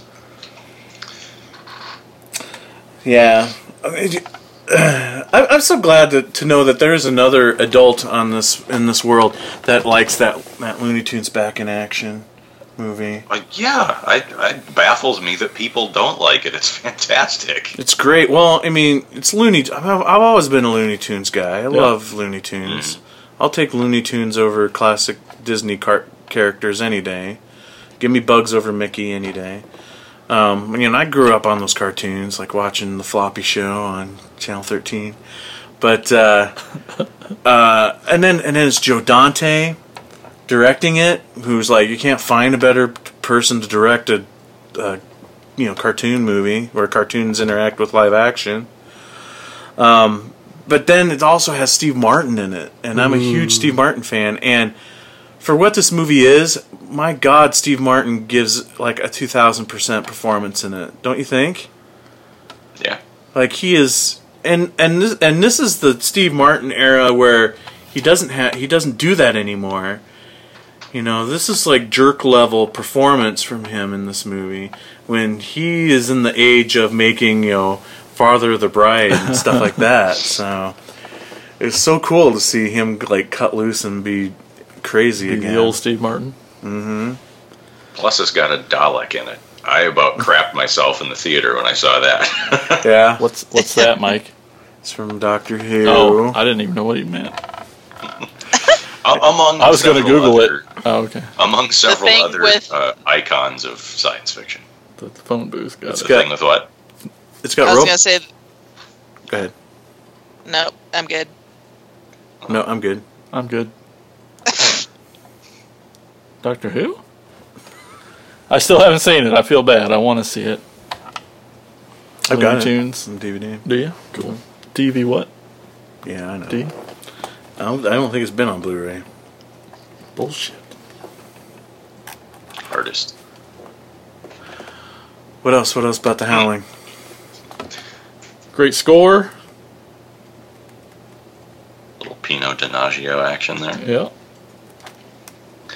Not only does it have your standard uh, Joe Dante cast of regulars, he got to have some fun casting the uh, other werewolves at the colony as well. And uh, in amongst Oh, them yeah. are Slim Slim Slim, Pickens, is in there, Yeah, that was awesome. and my personal favorite, John Carradine. Oh yeah. He's yeah. the old man who does not want to be a werewolf anymore. Just How great is wants he? To end it all. Yeah. He's uh, so old at this point, but he just he still brings it home. It's awesome. Mm-hmm. Yeah. The, at this stage, he was basically a skeleton covered in arthritis. Uh, Yeah. Yeah. he only had a couple of years left in him at this point. It's just seeing him up and walking around was quite something. Because Yeah. towards you know the last couple of movies he did, he had to be either sitting or in bed all the time because he couldn't even move. So th- this might have been his last ambulatory role. Oh. Yeah, he was great. I've just always found it fascinating the parallels between this movie and American Werewolf. Same year. Same year. Yeah, how crazy and alone that that happened. The directors are friends. Yeah. The the head of special effects people on both are friends. Actually, have worked together on several projects, and I think, and I've heard stories that you know Rob Bottin helped out on American Werewolf and Rick Baker helped out on Howling at, at certain points. Um, but then like also both of them feature porn theaters. What's up with that? I think you know. Yeah, I do. And it's it, and it always it always boggles my mind too, and how many sequels this film has gotten that none of them are connected to the original, and None of them, none are, of very them are good. Not really. Al, that's not true. The second one is connected to the original. oh, is it? Yeah. It's called Your Sister is a Werewolf for Oh yeah. because it's about Oh, yeah. Karen's brother. Yep. Yeah, that's right. Yeah. They even, you know, Christopher Lee shows him shows Reb Brown. Oh my God, Christopher Lee and Reb Brown are in a movie together. Christopher Lee even shows Reb Brown the video footage of Karen turning on television. Except it's a completely like they don't even have the footage from the first movie. They just redo it with a shittier werewolf makeup. and oh, okay, so here, I'm I'm gonna assume Terry hasn't seen this one. But No. have have you two seen Howling too? Have you seen all the other Howlings? I think I have. I think I have. I the only ones that that stand out in my mind is Freaks. Cause actually, I actually enjoyed that Which is- one. Oh, see, I, I don't like that one. Well, and that one is actually but- based on the third novel. But that one I enjoyed when it first came out. You know, I bet if I saw it, and I think at that point it was like, oh, finally something different in the Howling series. So I think you know, and the idea of having a vampire versus a werewolf thing, you know, even though they don't really do much, but um, you, you never get a full on werewolf. no, no. Just get some. And I remember So I think I probably like the concept more than the actual movie, but and I remember liking part four because I saw it when it came out, See, I and I. four. But my ki- No. my child brain doesn't remember it, and I sure as hell ain't going to go back and try and watch it because I don't want to ruin it. I just want to Part just. four is very Italian. I, I believe it was an Italian production, or at least a co production. And plot wise, it's actually much closer to the first novel than the original movie is. Hmm. It's not very good, but there's a really cool transformation scene where the main werewolf melts into a puddle of glop. and then the wolf skeleton stands up out of the glop. He just kind of, you know, the werewolf stands up out of the glop. So it's a pretty novel transformation, but the movie's not very good otherwise. I was going to say part seven was my favorite. Ugh. the, the one that my buddy Chad Plambeck calls Honky Tonk Armageddon Oh, it's so fucking bad. because it's like 80% line dancing. Yep. Yep. We just watched the Joe Bob Briggs cutout version of Yeah, it over and over, and it's so funny. that's the way to do it. Yeah. I, I genuinely like the first three for varying reasons. After that, they're just diminishing returns. Um, the third one, the marsupials, where it's uh, like uh, I'm drawing a blank on what the animal is called, but they're not. They're like where something else, like where not Tasmanian devils, but something. There's some sort of marsupial creature for uh, Australia that that are the werewolves, and then there are also some. There's like a ballerina werewolf, and there's sort of a movie within a movie thing going on. It's it's kind of a neat little flick. But the second one is just fucking nuts because it was originally a script for a vampire movie that got like nobody wanted it, so they reworked it into a werewolf movie that nobody wanted. So they made it a Howling sequel to try to sell it. And then they didn't have any money for werewolves, so they wound up borrowing a bunch of costumes from one of the later Planet of the Apes sequels and putting Ah. fangs on them. Oh yeah, I remember hearing about that. Yeah. Yeah, I know at one time I've watched them all, but I think you know, like I only remember things from Freaks, and of course I remember a good chunk of marsupials um, because you know, hey, it's it's marsupials, right? It's that's kind of like the standout one out of the whole franchise. So, for various reasons. Oh, those big green pupils. Yeah, we're looking at pictures right now from the movie. Sorry, I'm getting distracted. that, that, that's good radio. yeah. All right, then. Fine. Let's move on. Um, so, Brian, why don't you uh, uh, take us into our last movie? All right, uh, the one I am least familiar with, sure. Uh, the last one is Popcorn, and uh, it's it's about a theater class who decides that they are going to uh, raise money for their their impoverished drama club by having an all night horror thon in uh, in the, an old theater there in their town. And Dee Wallace is the the mom, of course she is, of uh, of Maggie, the lead character, played by uh, Jill Schoelen, Mike's '80s girlfriend. That's right. And um, it, as it turns out, this theater was the site of uh, some sort of like if Charles Manson was a film nerd type cult murders Yep. and, and, a, and a great big fire uh, like 20 some years previous. And as they're hosting this all night horror-thon in which somehow they okay so they're they're doing this to raise money right but they're doing these old like william castle type movies movies that aren't aren't real movies they're invented for this but like there's a killer mosquito one Yeah. um, and uh, a movie called Attack of the Amazing Electrified Man, which is is kind of a nod to the old like uh, Rondo Hatton, you know, the brute man type like experiments make a super powered killer movies from the 40s. And then uh, oh, the, the last one I've drawn a blank on the title, but it's a Japanese movie the stench. The, the stench that's which which is meant to kind of uh, cash in on the human vapor and the H man. If you guys have ever seen those, a couple old Toho movies from the fifties, and um, each one of them when they were released had some sort of William Castle Emergo Percepto type gimmick. So they they've managed to find prints of all these super rare old movies, restore them, rent this massive theater out, hire a, hire a band, and then get a hold of the uh, presumably now collectible because these movies are like 30 years old uh, gimmicks that they used in the theaters and refurbish them to actually work again. So But- cool, right? Yeah. But but where are they raising their funds from? It sounds like they spent all their fucking funds to throw this party.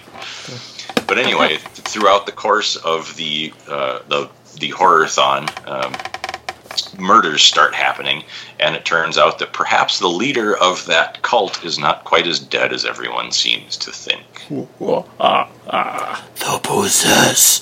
The possessor. Which now the the three movies they show in the horrorthon are like old, you know, 50s style monster movies. The Possessor looks like something that fucking Andy Milligan would have made. Yeah. There you go. If Andy Mill, if Andy Milligan, uh, or wait, if Andy Warhol made movies like Andy Milligan and then um, acted like Charles Manson, that would be Yeah. this guy. yeah. there you go. Possessor. Uh, well, uh, like before you before you tear it apart, I recognize, especially this last viewing, that there are um, some major What? plot holes. But I don't care, man. I freaking love this movie, and I've always loved this movie. So it may be a nostalgia thing for me, but I can but I can defend in various various forms on why I like this movie, um, and I can get into that. But uh, Now, here's the interesting twist in the show, ladies and gentlemen. I don't hate this one. Whoa! oh Hallelujah! now, Three for three. That's maybe never happened before. well, I mean, The Frighteners is great. It's a Peter Jackson movie. The Howling is legit my favorite werewolf movie ever, period. And So if one was going to happen, it was going to be this one. Yeah, and now I knew that you guys love this movie because you've talked about it before, and I had only seen it once before, you know, multiple years ago, and I remember not liking it. And after the fucking debacle that was Frailty last episode, I was really like I didn't. I was gonna like finish the first two movies and then just like click out of the Skype call. Like fuck it, I don't even want to do this. but on this most the the second viewing of it for the show, I I found myself a lot more favorably disposed toward it. Um, some I don't know if I was like I'm I could have possibly been watching it with people and we talked over the part that explained who the killer was at the end. Mm-hmm. But i remember being kind of pissed like thinking that didn't make any sense which it totally does. I just missed the part where he explained it i guess. And my biggest gripe is although their heart is in the right place and it's fantastic to make homages to old movies that i love because they clearly love that type of you know the the mosquito monster you know the universal atomic bug movies and stuff like that.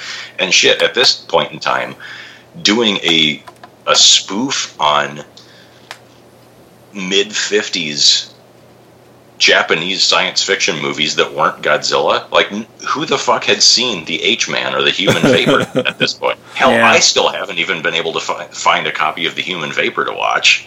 that like it just doesn't fucking exist anymore unless you can dig around on the internet. But um, you know, those things just were not readily available if they weren't kaiju movies. So that's a deep cut. Like this was made with love. It's just that they're a little too over the top. The and the movies within Uh, the movies are too over the top. yes, Okay, like okay. they they go a little too far with how silly the movies are. They don't go too far with the gimmicks. Although I kind of doubt, like that mosquito puppet is pretty elaborate. I don't think William Castle afforded anything. no. Nope. he, he, he just swung plastic skeletons out over the audience and electrified their seats, which that was a nice little homage too that they had the seat buzzers. But and I I actually have the same problem with Joe Dante's matinee. Mant, oh. the movie within the movie, is too silly. Okay. Like, yes, those old movies were cheesy, but I think people's, you know, if you've watched them when you were a kid and you haven't seen them while, your perception is colored with how ridiculous they are, and they're they're a lot more down to earth most of the time than the ones that are shown to be in this, especially the mosquito one. Just like when the when the proboscis goes through the roof and into the guy's head and sucks all the like his head just compacts like a beer can. Like that's a great gag. It looks cool, but that never would have fucking happened. Oh yeah, to me they were they were all clearly over the top in ways, or like the uh, the last one where the the two kiss and the guy turns to the camera and says this thing. I'm like, that's incredibly cheesy.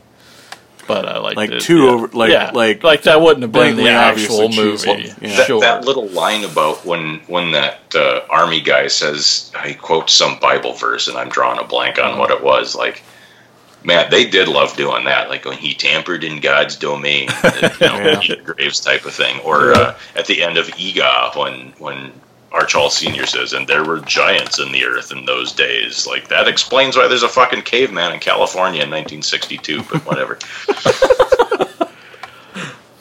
Yeah, well, my I think uh, my favorite line in um, Mosquito is when when uh, when the woman asks the guy, "Is there a, is there a Mrs. So and So?" and he and he's like, "Yeah, there is. She's back in Missouri making apple pies, and I call her mom." yeah. Like that. oh, that's some Ed Wood shit going on right there. but uh, yeah so overall i like i said i like this one a lot better the second time around and um, the guy the what's the killer's name toby, Toby. Toby. yeah Tom Villard. yeah i when he goes full freddy krueger at the or i guess i should say phantom of the opera Uh-huh. at the end there um, i thought they switched actors because of the guy's voice when he's doing like the full-on crazy holy shit he sounds like matt frewer Mm, okay. Yeah, he really turns it up and gets. And I, th- I thought they had like I had to look it up to make sure it was the same guy still playing. I was like, oh shit, yeah, he just sounds like Matt Frewer, I guess. And and he's one of the reasons why I love this movie because I, I I've always been a fan of Tom Villard as well. Like One Crazy Summer, Yeah. he's awesome in Crazy that. Summer. Um, it's you know so sad he died so soon, but um, um, but this is one of my favorite movies of his because again, it's like when we talked about with Dee Wallace and, and the Frighteners.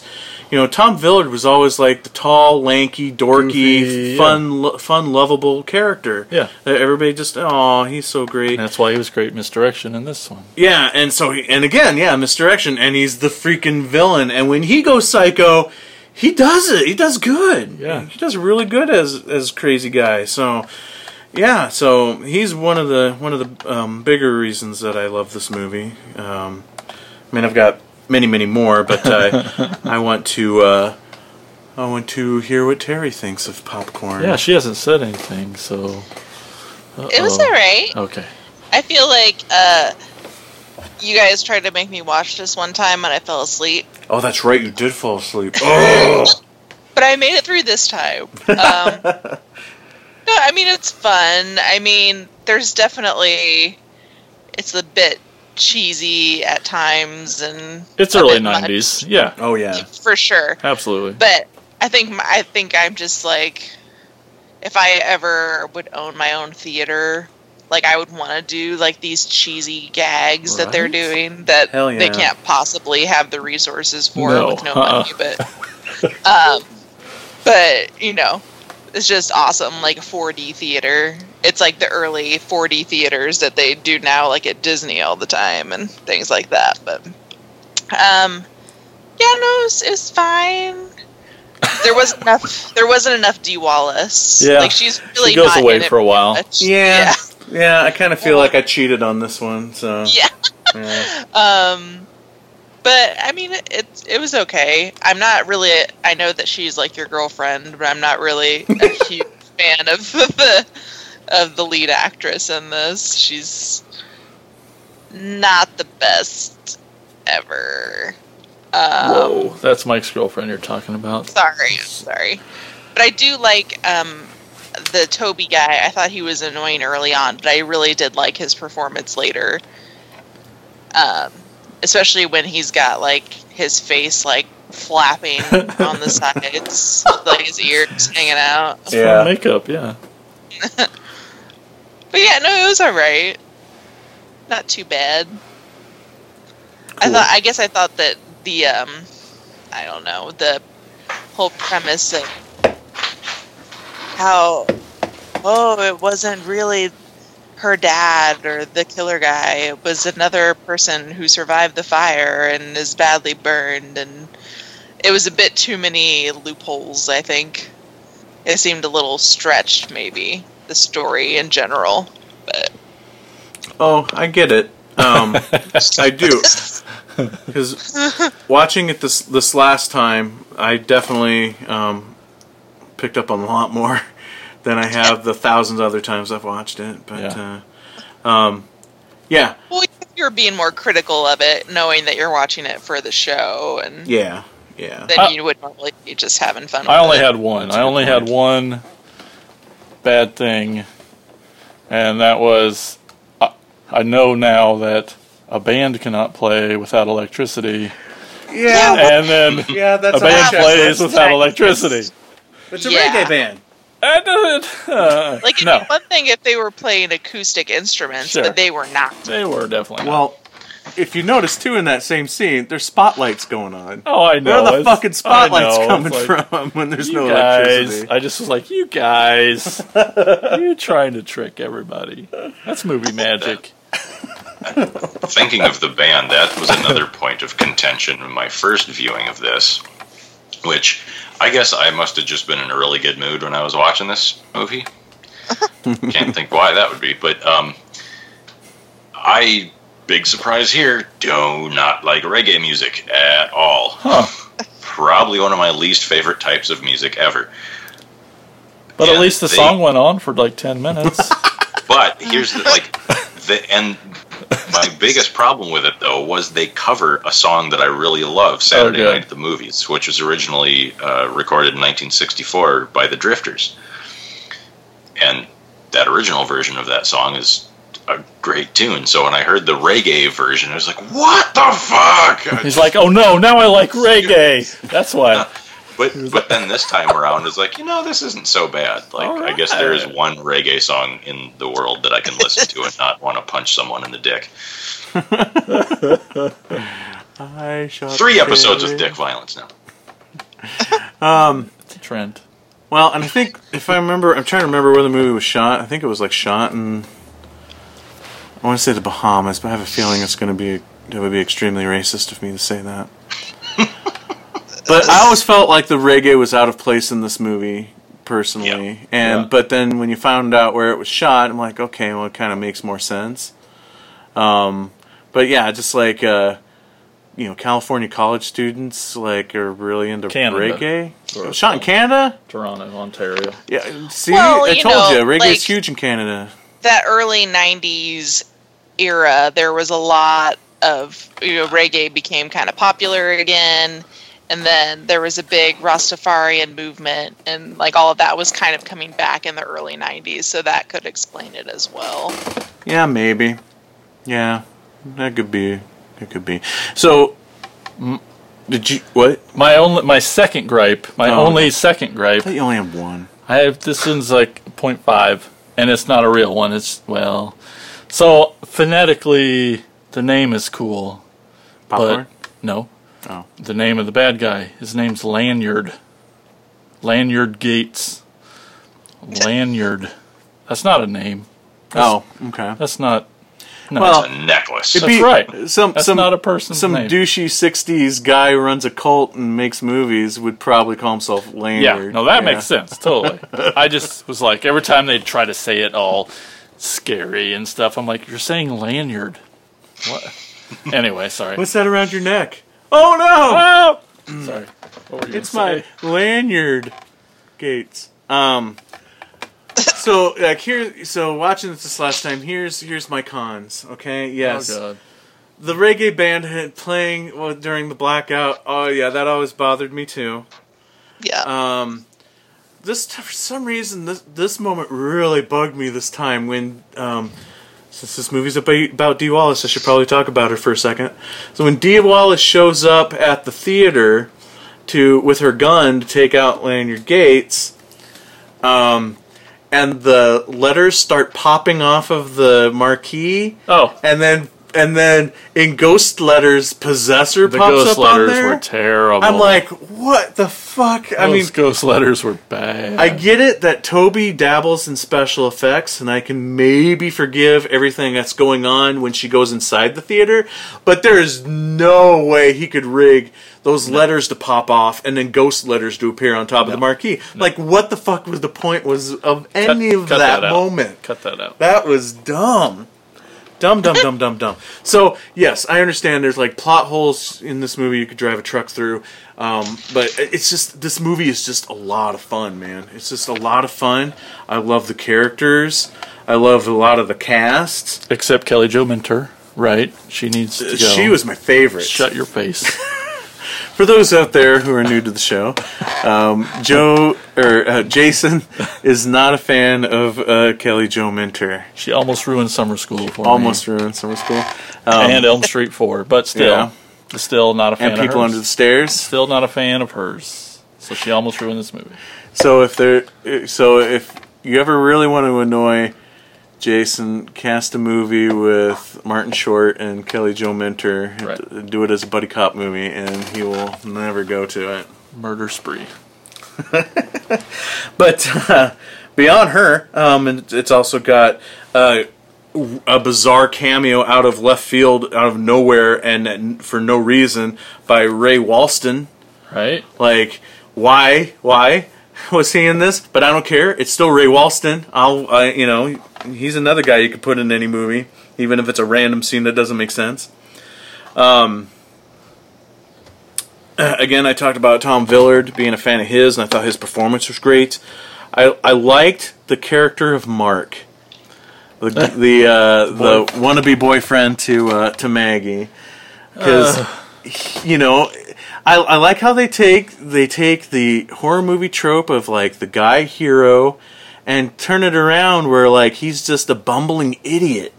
Like he just keeps getting like punched or or beaten up or falling down um, even in his saving grace moment when he goes to save the day and goes down the goes down the wire Slides down the wire. He's he even fucks that up. Yeah. he doesn't even do that right. He's just an idiot, and he just he just makes me laugh through this whole movie, and just his slapstick, you know, idiotness. You know, Yeah. you know, I just they all those kids could be um, borderline annoying, but there's something I think charming about all those all those kid characters. Maybe because they are like film students and Yeah. I can relate. I love that. I love that dialogue in the uh, quote unquote classroom scene Yep, right? where they're talking Get about serious all of a sudden. when, when they start just like breaking into like movie banter. But Yeah. when the guy's talking about how like you know you know Police Academy's better than anything by um, by Bergman and that whole lo- bit of dialogue, I I think think is hilarious. Police Academy Five specifically. Oh yeah, Police Yeah, Academy right. Five. um, uh, another con, I guess I could say real quick. Was it just me, or was this entire movie ADR'd? Or maybe was it just certain segments? Because that scene in particular, to me, really stood out when they're talking in the classroom. Really stood out to me as like, this does not feel naturally recorded audio. Maybe it was just the version that we watched because seemed it wasn't a very high, good version. but I didn't really didn't stand out to me. I guess. Okay, just much. didn't really feel like it was in the actual environment. Not that it never not matched; it it always matched, but it just didn't really. I don't know. Um, I and you know I with Matt, you know I also really like Matinee for the same reason. Also, I like this movie. I love the movies within the movie thing. I know some of it. You know, it would be it would be cooler if they played it a little more straight and tried to actually convince us as an audience member that these are actually really real lost movies but uh, I still had fun with them. You know, I think the the satire in those and in um, the ones in uh, matinee just hit a good enough note for me that I still have fun with those with those Yeah, moments. I- there's there's like I don't totally dislike them. I just would like them to be a little more on the nose and a little less wacky. But I guess, Yeah. especially in this one, that's what they were going for. Yeah. because the, whole tone of the movie is kind of wacky. So Yeah, so I agree with you in that regard, but there's also some moments too where I'm like, oh, I don't care about the uh, the serial killer aspect of the story. Go back to the stench. I want to see Yeah. more of that. You know, Didn't get enough stench. So um, I thought the cool kills were cool, and I also like how a lot of them were tied into the to the William Castle gimmicks that they Yeah. were doing. And yes, I agree. You know, like they put way too much production into putting on this show. oh, but the montage is so great. It's a great montage. Gosh. Uh, it's a great classic, uh, classic '90s montage for sure. But uh, Um, so yeah, so yeah, there's a lot of a lot of issues.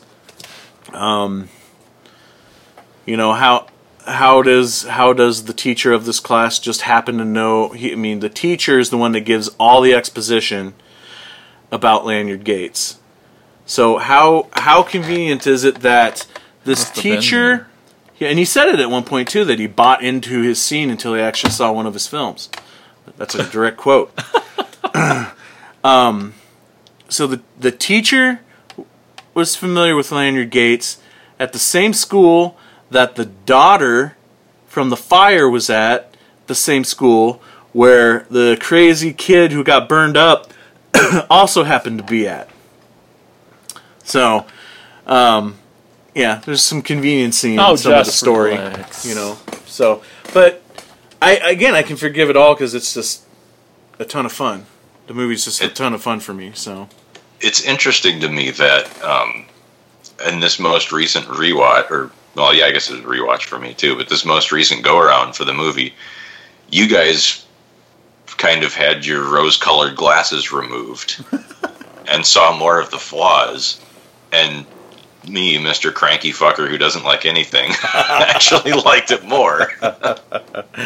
Well, it's not going to ever take away this movie for me, ever. Um, another reason why, and more of a behind the scenes reason why I love this movie, is that I remember reading about this movie in Fango um, back in the day before it came out, and I remember reading on how this was going to be this was going to be like another co-production of Alan Ormsby and Bob Clark. I was going to say something. And this was and this was happening right at the time when I first discovered those Alan Ormsby and Bob Clark films from the '70s that I love so very, very, very much.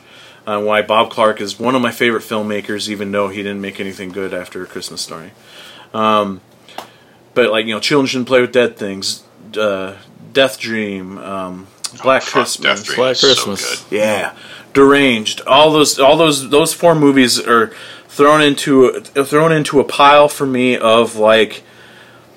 Not, not that Bob Clark and Alan Ormsby worked on all four of them together, but uh, I, I just group all of them together. And so when I heard that this was happening, I got really excited. Um, I still, to this day, don't know exactly what Bob Clark's connection to this movie is. Doesn't it say effects in the credits? Bob Clark? I thought it's. I thought his name was in the credits. Oh, I swear. yeah, but I The think it was a opening- different Bob Clark. Oh, my bad. Um, I think because I think he was producing it, but had his name removed from it. Is the latest story I've heard. Um, but Alan Ormsby was set to direct this and got fired three weeks into f- shooting. And the biggest thing for me that I know that for a fact, or at least the the biggest connector for me to tie this into those other films, is that Alan Ormsby's son Ethan Ormsby is the redheaded kid with the two heads that the, where the head throws up. That's that's Alan Ormsby's son Ethan. So That was my favorite moviegoer costume. yes, yes, absolutely. Well, that's interesting. You just kind of blew my mind a little because it's been a long time since I've watched Deranged. I didn't realize that was their movie. Yeah, I, I think I really liked that movie, but I Oh, didn't yeah. know they had anything to do with it. Alan Ormsby, I think, co-directed it and co-wrote it, um, and uh, and Bob Clark, I think, produced it. But again, he thought the subject matter was too dark and had his name removed from it. So, yeah.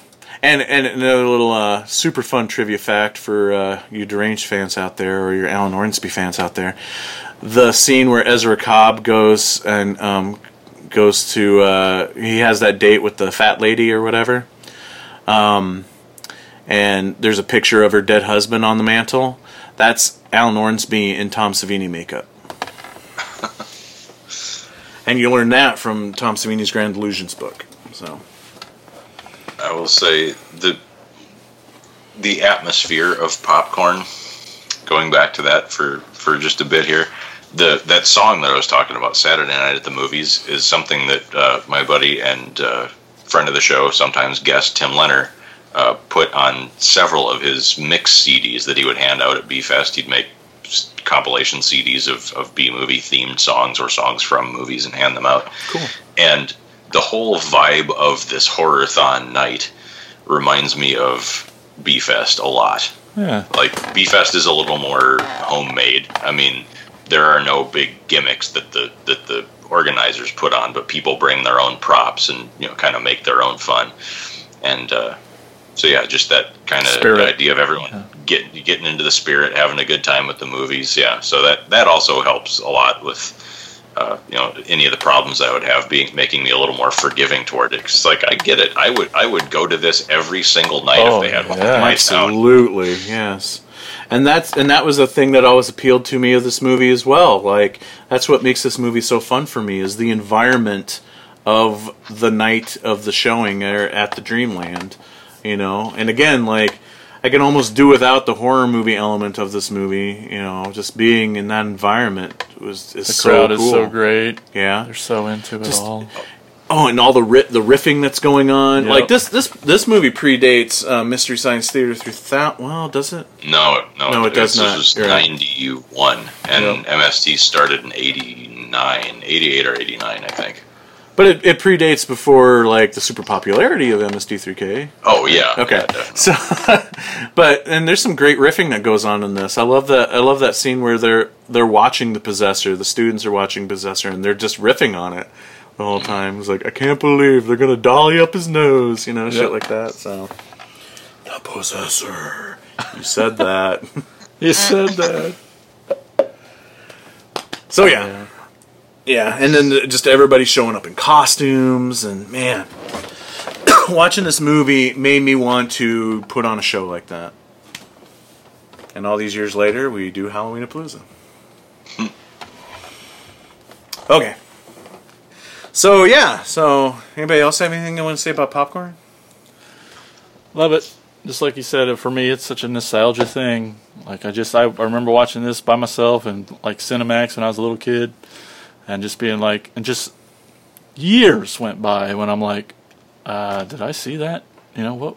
Do I know anyone in the world who's seen this movie? I didn't know. You know, and And then you met me. it was so good, and I just, I know I always loved it.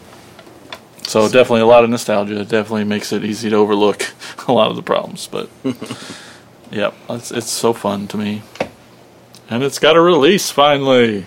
On Blu-ray. Synapse, I think, right? Yeah. Damn, I gotta get that Blu-ray. Yep. All right, so cool. Um, what else is? But uh, you know, we're here to talk about Dee Wallace. So what else has Dee Wallace done? Uh, you know, Terry, why don't you start us off? What other? What are your, some of your favorite Dee Wallace films? Critters. I should have known Critters would be number one. Should have known. That's the quintessential one of hers. Well, and I mean E.T., but that's not really horror. But Yep. Monster movie. Another. You know, yeah, sort of. alien Aliens yeah. stuff. Isn't there a scene? Was that was that in Critters where one of the critters like chewed up a ET doll? Yep. Yeah. Sweet. Yeah, Critters is is awesome. I need to watch it again too. It's been so long. What else? Cujo, obviously. Cujo. Yeah. She's such a big part of that movie, and Yeah, well, for about over half the movie, it's just her and that kid. yeah, stuck in Yeah. a car. And she's just out of her mind, awesome. Mm-hmm. Yeah, I absolutely love Cujo. That was my first Stephen King book. It Oh. was I, I was you know when I was real little I wasn't allowed to watch R-rated movies, which I remember seeing popcorn VHS cover all the time at the video store, and it kind of creeping me out, thinking, oh that that's probably really cool, but you know parents would never let me rent it, kind of thing. So I d- didn't see it until years later. But um, I somehow convinced my mom to let me buy the book of Cujo. I was like 11 or 12. And because she worked with somebody who read a lot of Stephen King. So she's like, okay, well, let me run it past this person I know who reads that and make sure it's appropriate for you. Well, the lady said, yeah, it should be okay. It totally fucking wasn't because there's all kinds of shit in there that a fucking 12 year old kid probably shouldn't read. but, um, so after I read that, there's like, okay, well, you let me let me read the book. I know the movie's rated R, but I've already had the book experience. Let me rent the movie. So it was the first R-rated movie my mom let me rent. I was so fucking mm. excited. I remember coming home. I put the tape in the VCR, and you get that creepy, like cloudy, swirling red blood mist kind of thing that forms the title. I was like, oh my god, this is that's just even the title is scary. It's so cool. and then the tape exploded out of the case and strangled my VCR to death. Oh, like no. Two minutes into the fucking movie. Oh no! So not only did it wreck our VCR, which took forever to get a replacement for, it ruined the only copy of Cujo within 50 miles of Mason City, Iowa. so I oh, didn't get to finish watching the goddamn movie for years. Oh, that sucks. But that was, I mean, it, it lived up. Like even years later, after all that hype of almost getting to see it, and like the whole, you know, the hopes dashed against the rocks of practicality.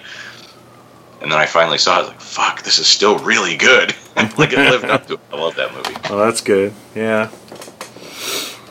Yep, that's definitely a classic. A classic uh, Dee Wallace. Uh, Jason, do you have one? Uh, uh, well, yeah. Cu- That, Um, that was his. I just kind of He hijacked said it. Cujo, yeah. I did Oh, Jason said Cujo? Oh my god. All right. first. Brian, what about uh, what about you? What do you got? Uh, I mean, we already kind of we've covered my three favorite ones. We talked about the Howling, Yeah. and then Terry said Critters, Jason said Cujo, and then I s- stole his thing from him. Um, and now I'm drawing a blank. Well, and like There's more lots of- recently, like she did like Lords of Salem. oh yeah, I forgot she was in Yep. Mm-hmm. And Fresh wasn't one. she in House of the Devil too? Yep. Yep. No, the first those one. are- Okay. Uh-huh. Did you guys see Red Christmas? I was gonna ask if anybody's seen Yeah, that. I did. oh. ah, I forgot about that one too. That was Ugh, good. I Was fucking it good? didn't like it at all. Oh no. Oh, oh we'll have to save that for a That's Christmas too crazy. episode. Too crazy for me. It didn't. It I mean, she was great. it, it kind of whizzed it down its leg at the end. Like it, it, it, it didn't play. I was I wanted more out of the religious themes. I thought it was just going to go fucking balls deep and tear everything to pieces, and then it didn't do that. But Okay. Yep. It's clear that RoboCroc is probably her best movie she's ever made. I don't know about you guys. she's she's kind of switched to doing a lot of I mean a lot of TV appearances and a lot of made for TV stuff it seems like which is unfortunate cuz she's still got a lot of a lot of roles left in her I think. Well, and she's in that Rob Zombie troupe too. You know, we mentioned. Oh, sure. We mentioned Lords of Salem. She did a voice in um, um, Superbeasto or whatever that's called. Um, no shit. yeah, I need to see that again. And I that movie. Halloween, That was yeah. so And much it- fun. yeah, and she was in the Halloween, uh, Rob Zombie's Halloween.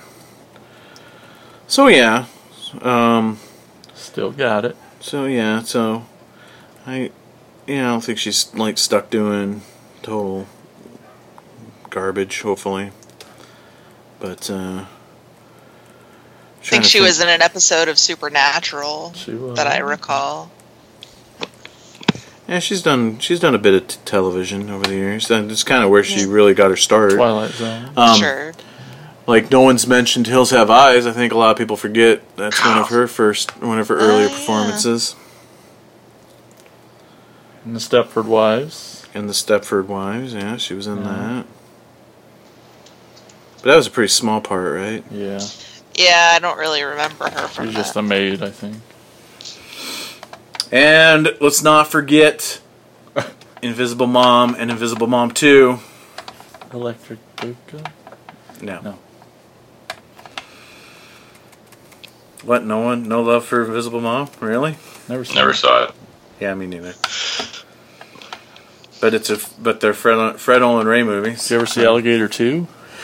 No, and I saw that on the list too, and I want I want to see it. You you seen it? Oh yeah, Any good? it's it, it's a it's a monster movie. The giant alligator, of course, I've seen it.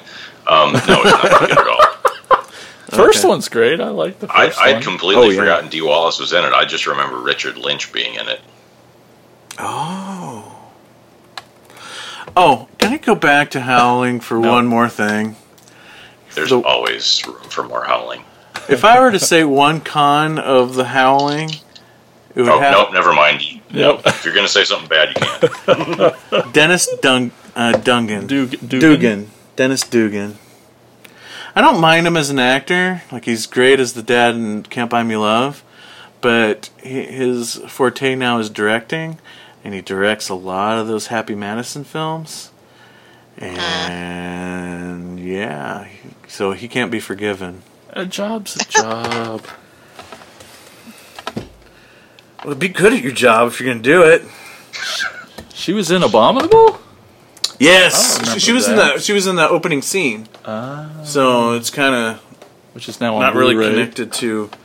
Um, oh, it is. Nice. I forgot. She was in ET.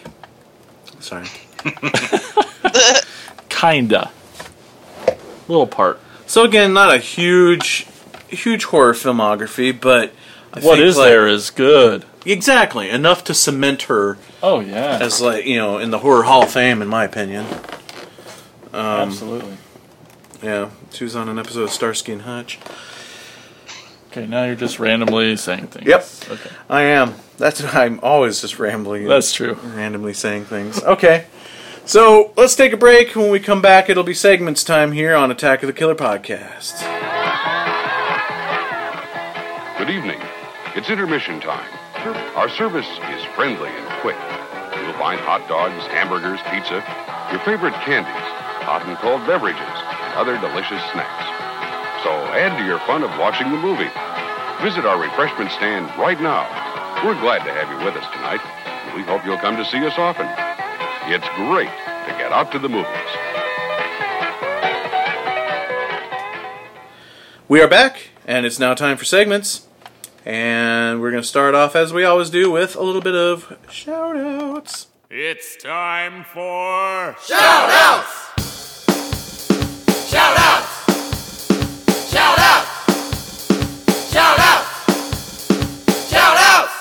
Okay, just ask what your favorite Dee Wallace movies or movies are. Up first on Facebook, we got Ted Good. He makes an appearance. Hey, appearance. finally made it. He's on the episode. He says E.T.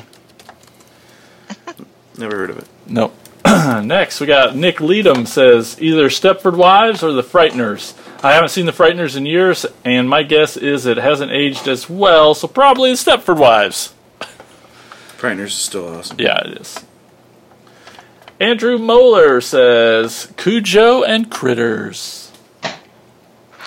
Tim Lennerer says, Gotta go with the Frighteners because the things you find out about her character play off the way she was a maternal figure and a protagonist in so many horror science fiction movies of prior decades. I might have read that wrong. I don't know. Andrew Wassum says E.T. with the Frighteners a close second. Derek John says by far The Howling. I also love E.T. Uh, Jacob McLaughlin says I just watched The Frighteners for the first time and I dug it quite a bit. I'll have to go with that one. Jacob, how'd it take so long? All right. Uh, let's see. Michael Groves says E.T. Brian McNeil says Hills Have Eyes. Yeah. Billy Martinez says The Lords of Salem. And then our pal Chris Lowry says, I, I'm going to say it wrong, Isla. Ayala. A Y L A. Okay. He says, such a fantastic film that everyone should rush over to Amazon, Vudu, iTunes, etc., and rent or buy. He was a producer on the movie. That's how. And I've been meaning to check it out. It looks cool. I think. Oh gosh, American Mary Girl, that was with Jill's, not Oh. your girlfriend one, but the other one. I have a lot of girlfriends. I know. A lot of fictional girlfriends. Who's the other one I'm sad. that was in the movie Jill made? Yeah, yeah. Um, is it Tristan? Tristan Risk. She's in it too. Risk. Yeah. So Ayla, Ayla trailer looked cool. Looks cool. Thanks for helping produce that, Chris. Making movies for the world. Thanks for helping out. Go check it out, everybody. Emily Krause says, The Frighteners.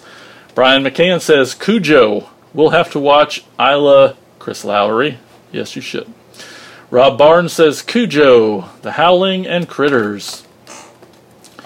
And John George, yes. This guy I grew up with, he says, Does no one remember a little ditty called Popcorn? Woo woo! Yeah. We must have watched it on Cinemax at the same time. then we got Doug Kavorik says, E.T. is my all time favorite movie. It's pretty good. I watched it again the other day. It's still pretty awesome. It's been a while. I have it on DVD though. It's on Got Netflix, the I think. walkie-talkie version. Yeah. Yeah. Oh. The superior version. The- the No. special edition version. yeah. Uh. With 15% more dewbacks. Uh, Derek Johns is back. He says, if it's not too late, did I mention The Howling? You did mention it, and it's not too late. Good job. Great movie. Good pick. Bobby Foy says, Hills. All Yeah, right. I cannot fucking believe I didn't remember that she was in that. I know, I don't Nice. either. That totally would have been my pick otherwise. I love that movie. Me Yep. too. All right, over on Twitter, we got Don and Nelly at Don underscore Nelly. He says, loved her in HHE, Hills Have Eyes, and Critters, and was the best part of the otherwise ordinary Red Christmas. She was the best part. Oh man, I read these earlier, and it wasn't until just now I couldn't figure out what the hell HHE was. Damn it. She also livened up Lords of Salem and Robocroc. See, told you. So she's one of my favorites for sure. And then over on Instagram, we got Tad Good. He's back. Hey, Dad, buddy. He says the skateboard kid too. I have a feeling Awesome. he's never seen it. So he's got time to check all Oh. of his social media accounts. Right? Isn't that bullshit?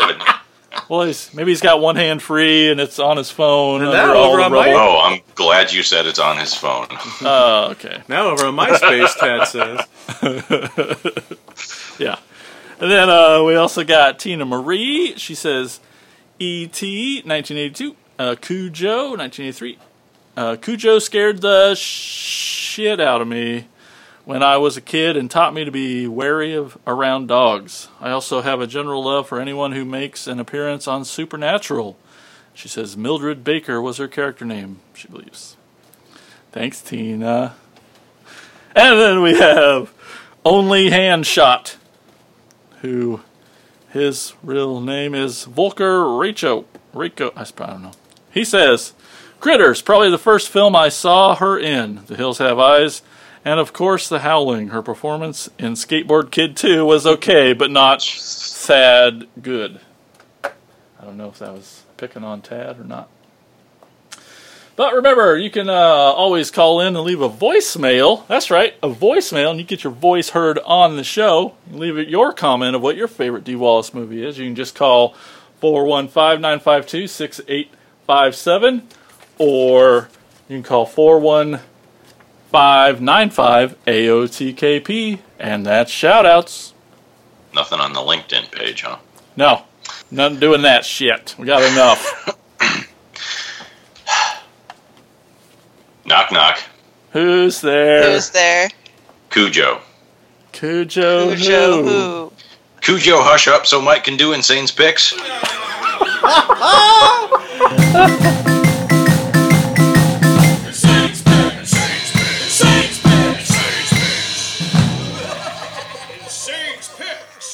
Oh, keep that up, man. You're going to replace me in writing the intros for the podcast. Oh, God.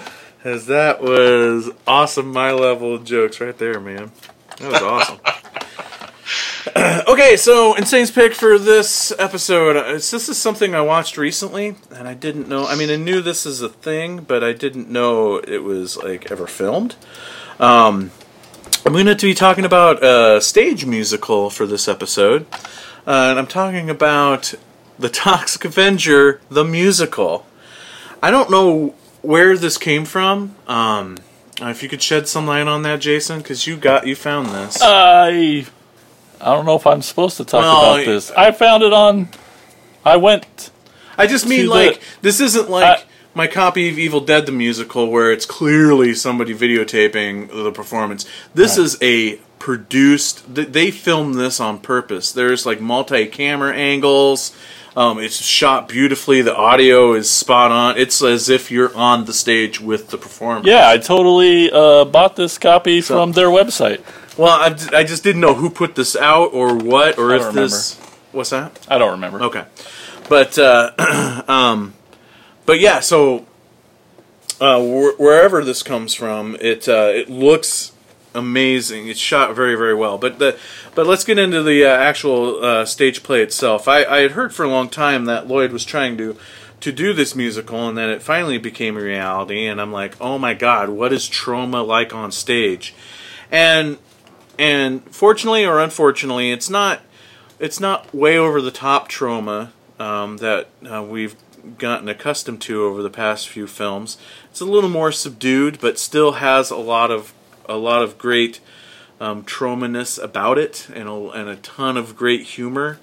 Um, the, amazing part for me is I think I love I'm always fascinated when it comes to um, stage shows uh, on how on the sets and the sets for this movie or for this musical is awesome. You know, um, a lot of like toxic barrels and and you know and, and stuff like that, and uh, um, they they make really good use of the stage. There's one at one point these like big these big looking barrels with like uh, warning signs on them. They open up and on the inside are are bookshelves with books on them for a scene where that takes place in a library. Now they take some liberties in the um, the storyline from the original. Uh, Melvin is not a janitor in the in the musical. Um, he's basically an environmentalist activist, but he's still like super nerdy. And the other weird part is that he knows Sarah before becoming the Toxic Avenger. And so he's in love with her from the start, but she doesn't notice him because he's ner- nerdy Melvin. I mean, she knows him and stuff, but not as a love interest because he's just nerdy Melvin. but her character is still blind, and I swear. 75% of the jokes in this uh, is in this play is about her being blind like tons of pratfalls and just so many blind jokes. It's there's like moments where um, she's doing a song number and like Toxie has to interrupt it because she's starting to wander off stage. Um, you know, there's there's moments where she she almost falls off the stage and stage hands have to run out and and and keep her from falling off stage. You know, tons just way over the top on the blind jokes and sadly I found each and every one of them absolutely hilarious. Um, now, the look of Toxie was one of the things I was really anticipating. It was like, how are they going to pull this off? It's the same actor playing Toxie that plays Melvin. Um, so they kind of they put some padding underneath his outfit. It's a bummer because since he's he's no longer a janitor and he's not humiliated like he is in the original movie when he gets dumped into toxic waste, the bullies just kind of basically push him into toxic waste in the stage show. So he's not wearing a tutu, and there's only one scene with with the mop. The mop is hardly involved in it as well. Um, his look kind of reminds me may, way more of um, Toxie's look in the Toxic Crusaders cartoon.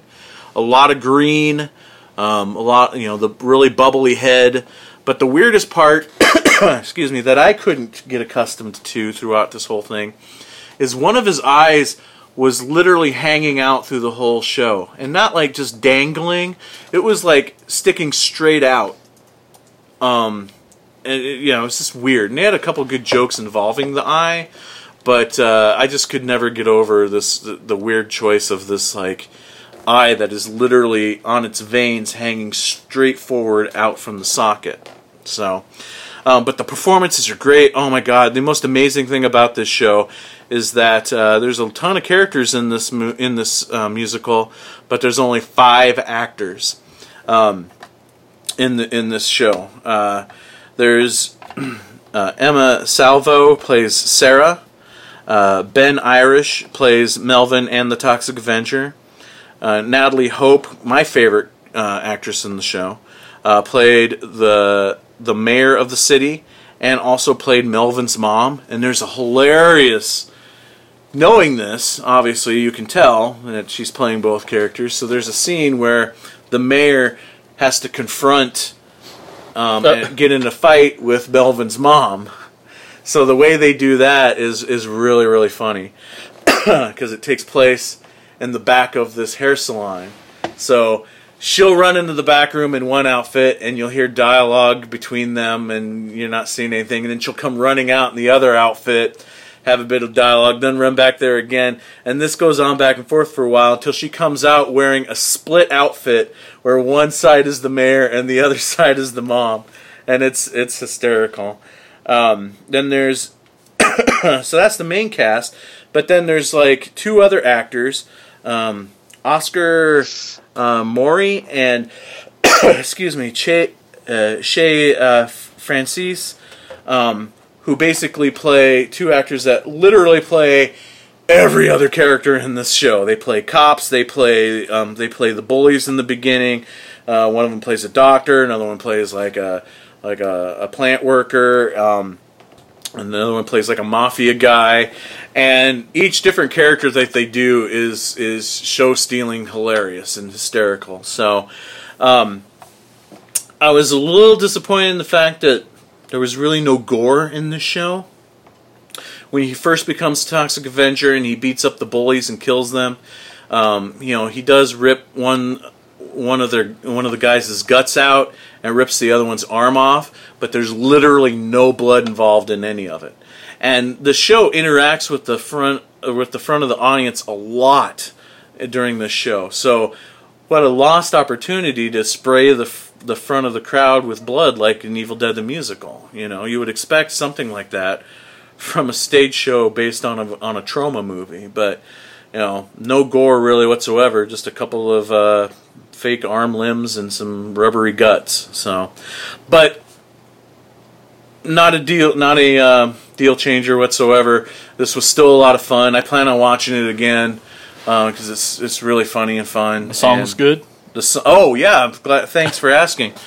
the music is great. I love the songs. Um, the Tromaville song is hysterical. That's what starts off the uh, starts off the show, and yeah, every every song every song is great. There's one one of the um, one of the actors that play multiple parts throughout this show uh, comes out on stage dressed like Ted Nugent at one point, and is like is like singing some like you know Toxic Avenger ballad anthem that goes on so long that the mayor has to come out and tell him to shut up and get on with the show. It's it's really funny. So the songs are great. I I, w- I hope there's a soundtrack out there because I want it. Um, so if you get a chance to find you know find this and check it out, definitely check it out. If you actually get to see it live, which I hope to someday as well, I you know, I plan on don't totally checking it out. This uh, this is almost up there on the level of Evil Dead the musical, and Evil Dead the musical is my favorite stage show, hands down. So um, if you can find it, check it out. Uh, the Toxic Avenger, the musical, Dude, how fucking cool is it that Toxie invades another media? medium. I know, right? How cool, It's cool Yeah, and crazy. bizarre. right? Oh, Yeah. that's nuts. So, yeah, that wraps up this episode of Attack of the Killer podcast. Thanks, everybody, for listening. Um, and I want to give a special thanks out there to the uh, Patreon supporters out there, getting all kinds of great, cool content for supporting the show. Appreciate Um, it a lot. Yeah, we do appreciate it a lot because we are having a lot of fun making all this extra content. Yep. If you like what we're doing on this show, definitely check out the Patreon page. Doing a lot more stuff over there. And also, if you like this show, check out some of the other shows on the Prescribed Films Podcast Network at thepfpn.com. Um, you know, a lot of great shows, much like ours, that you'll find, but not not all just horror movie podcasts either. So it's it's a variety of fun stuff. So definitely check it out. Um, so yeah, so until next time, thanks for listening, and we'll see you on the next episode of Attack of the Killer podcast. Oh no, could this be the end of? Attack of the Killer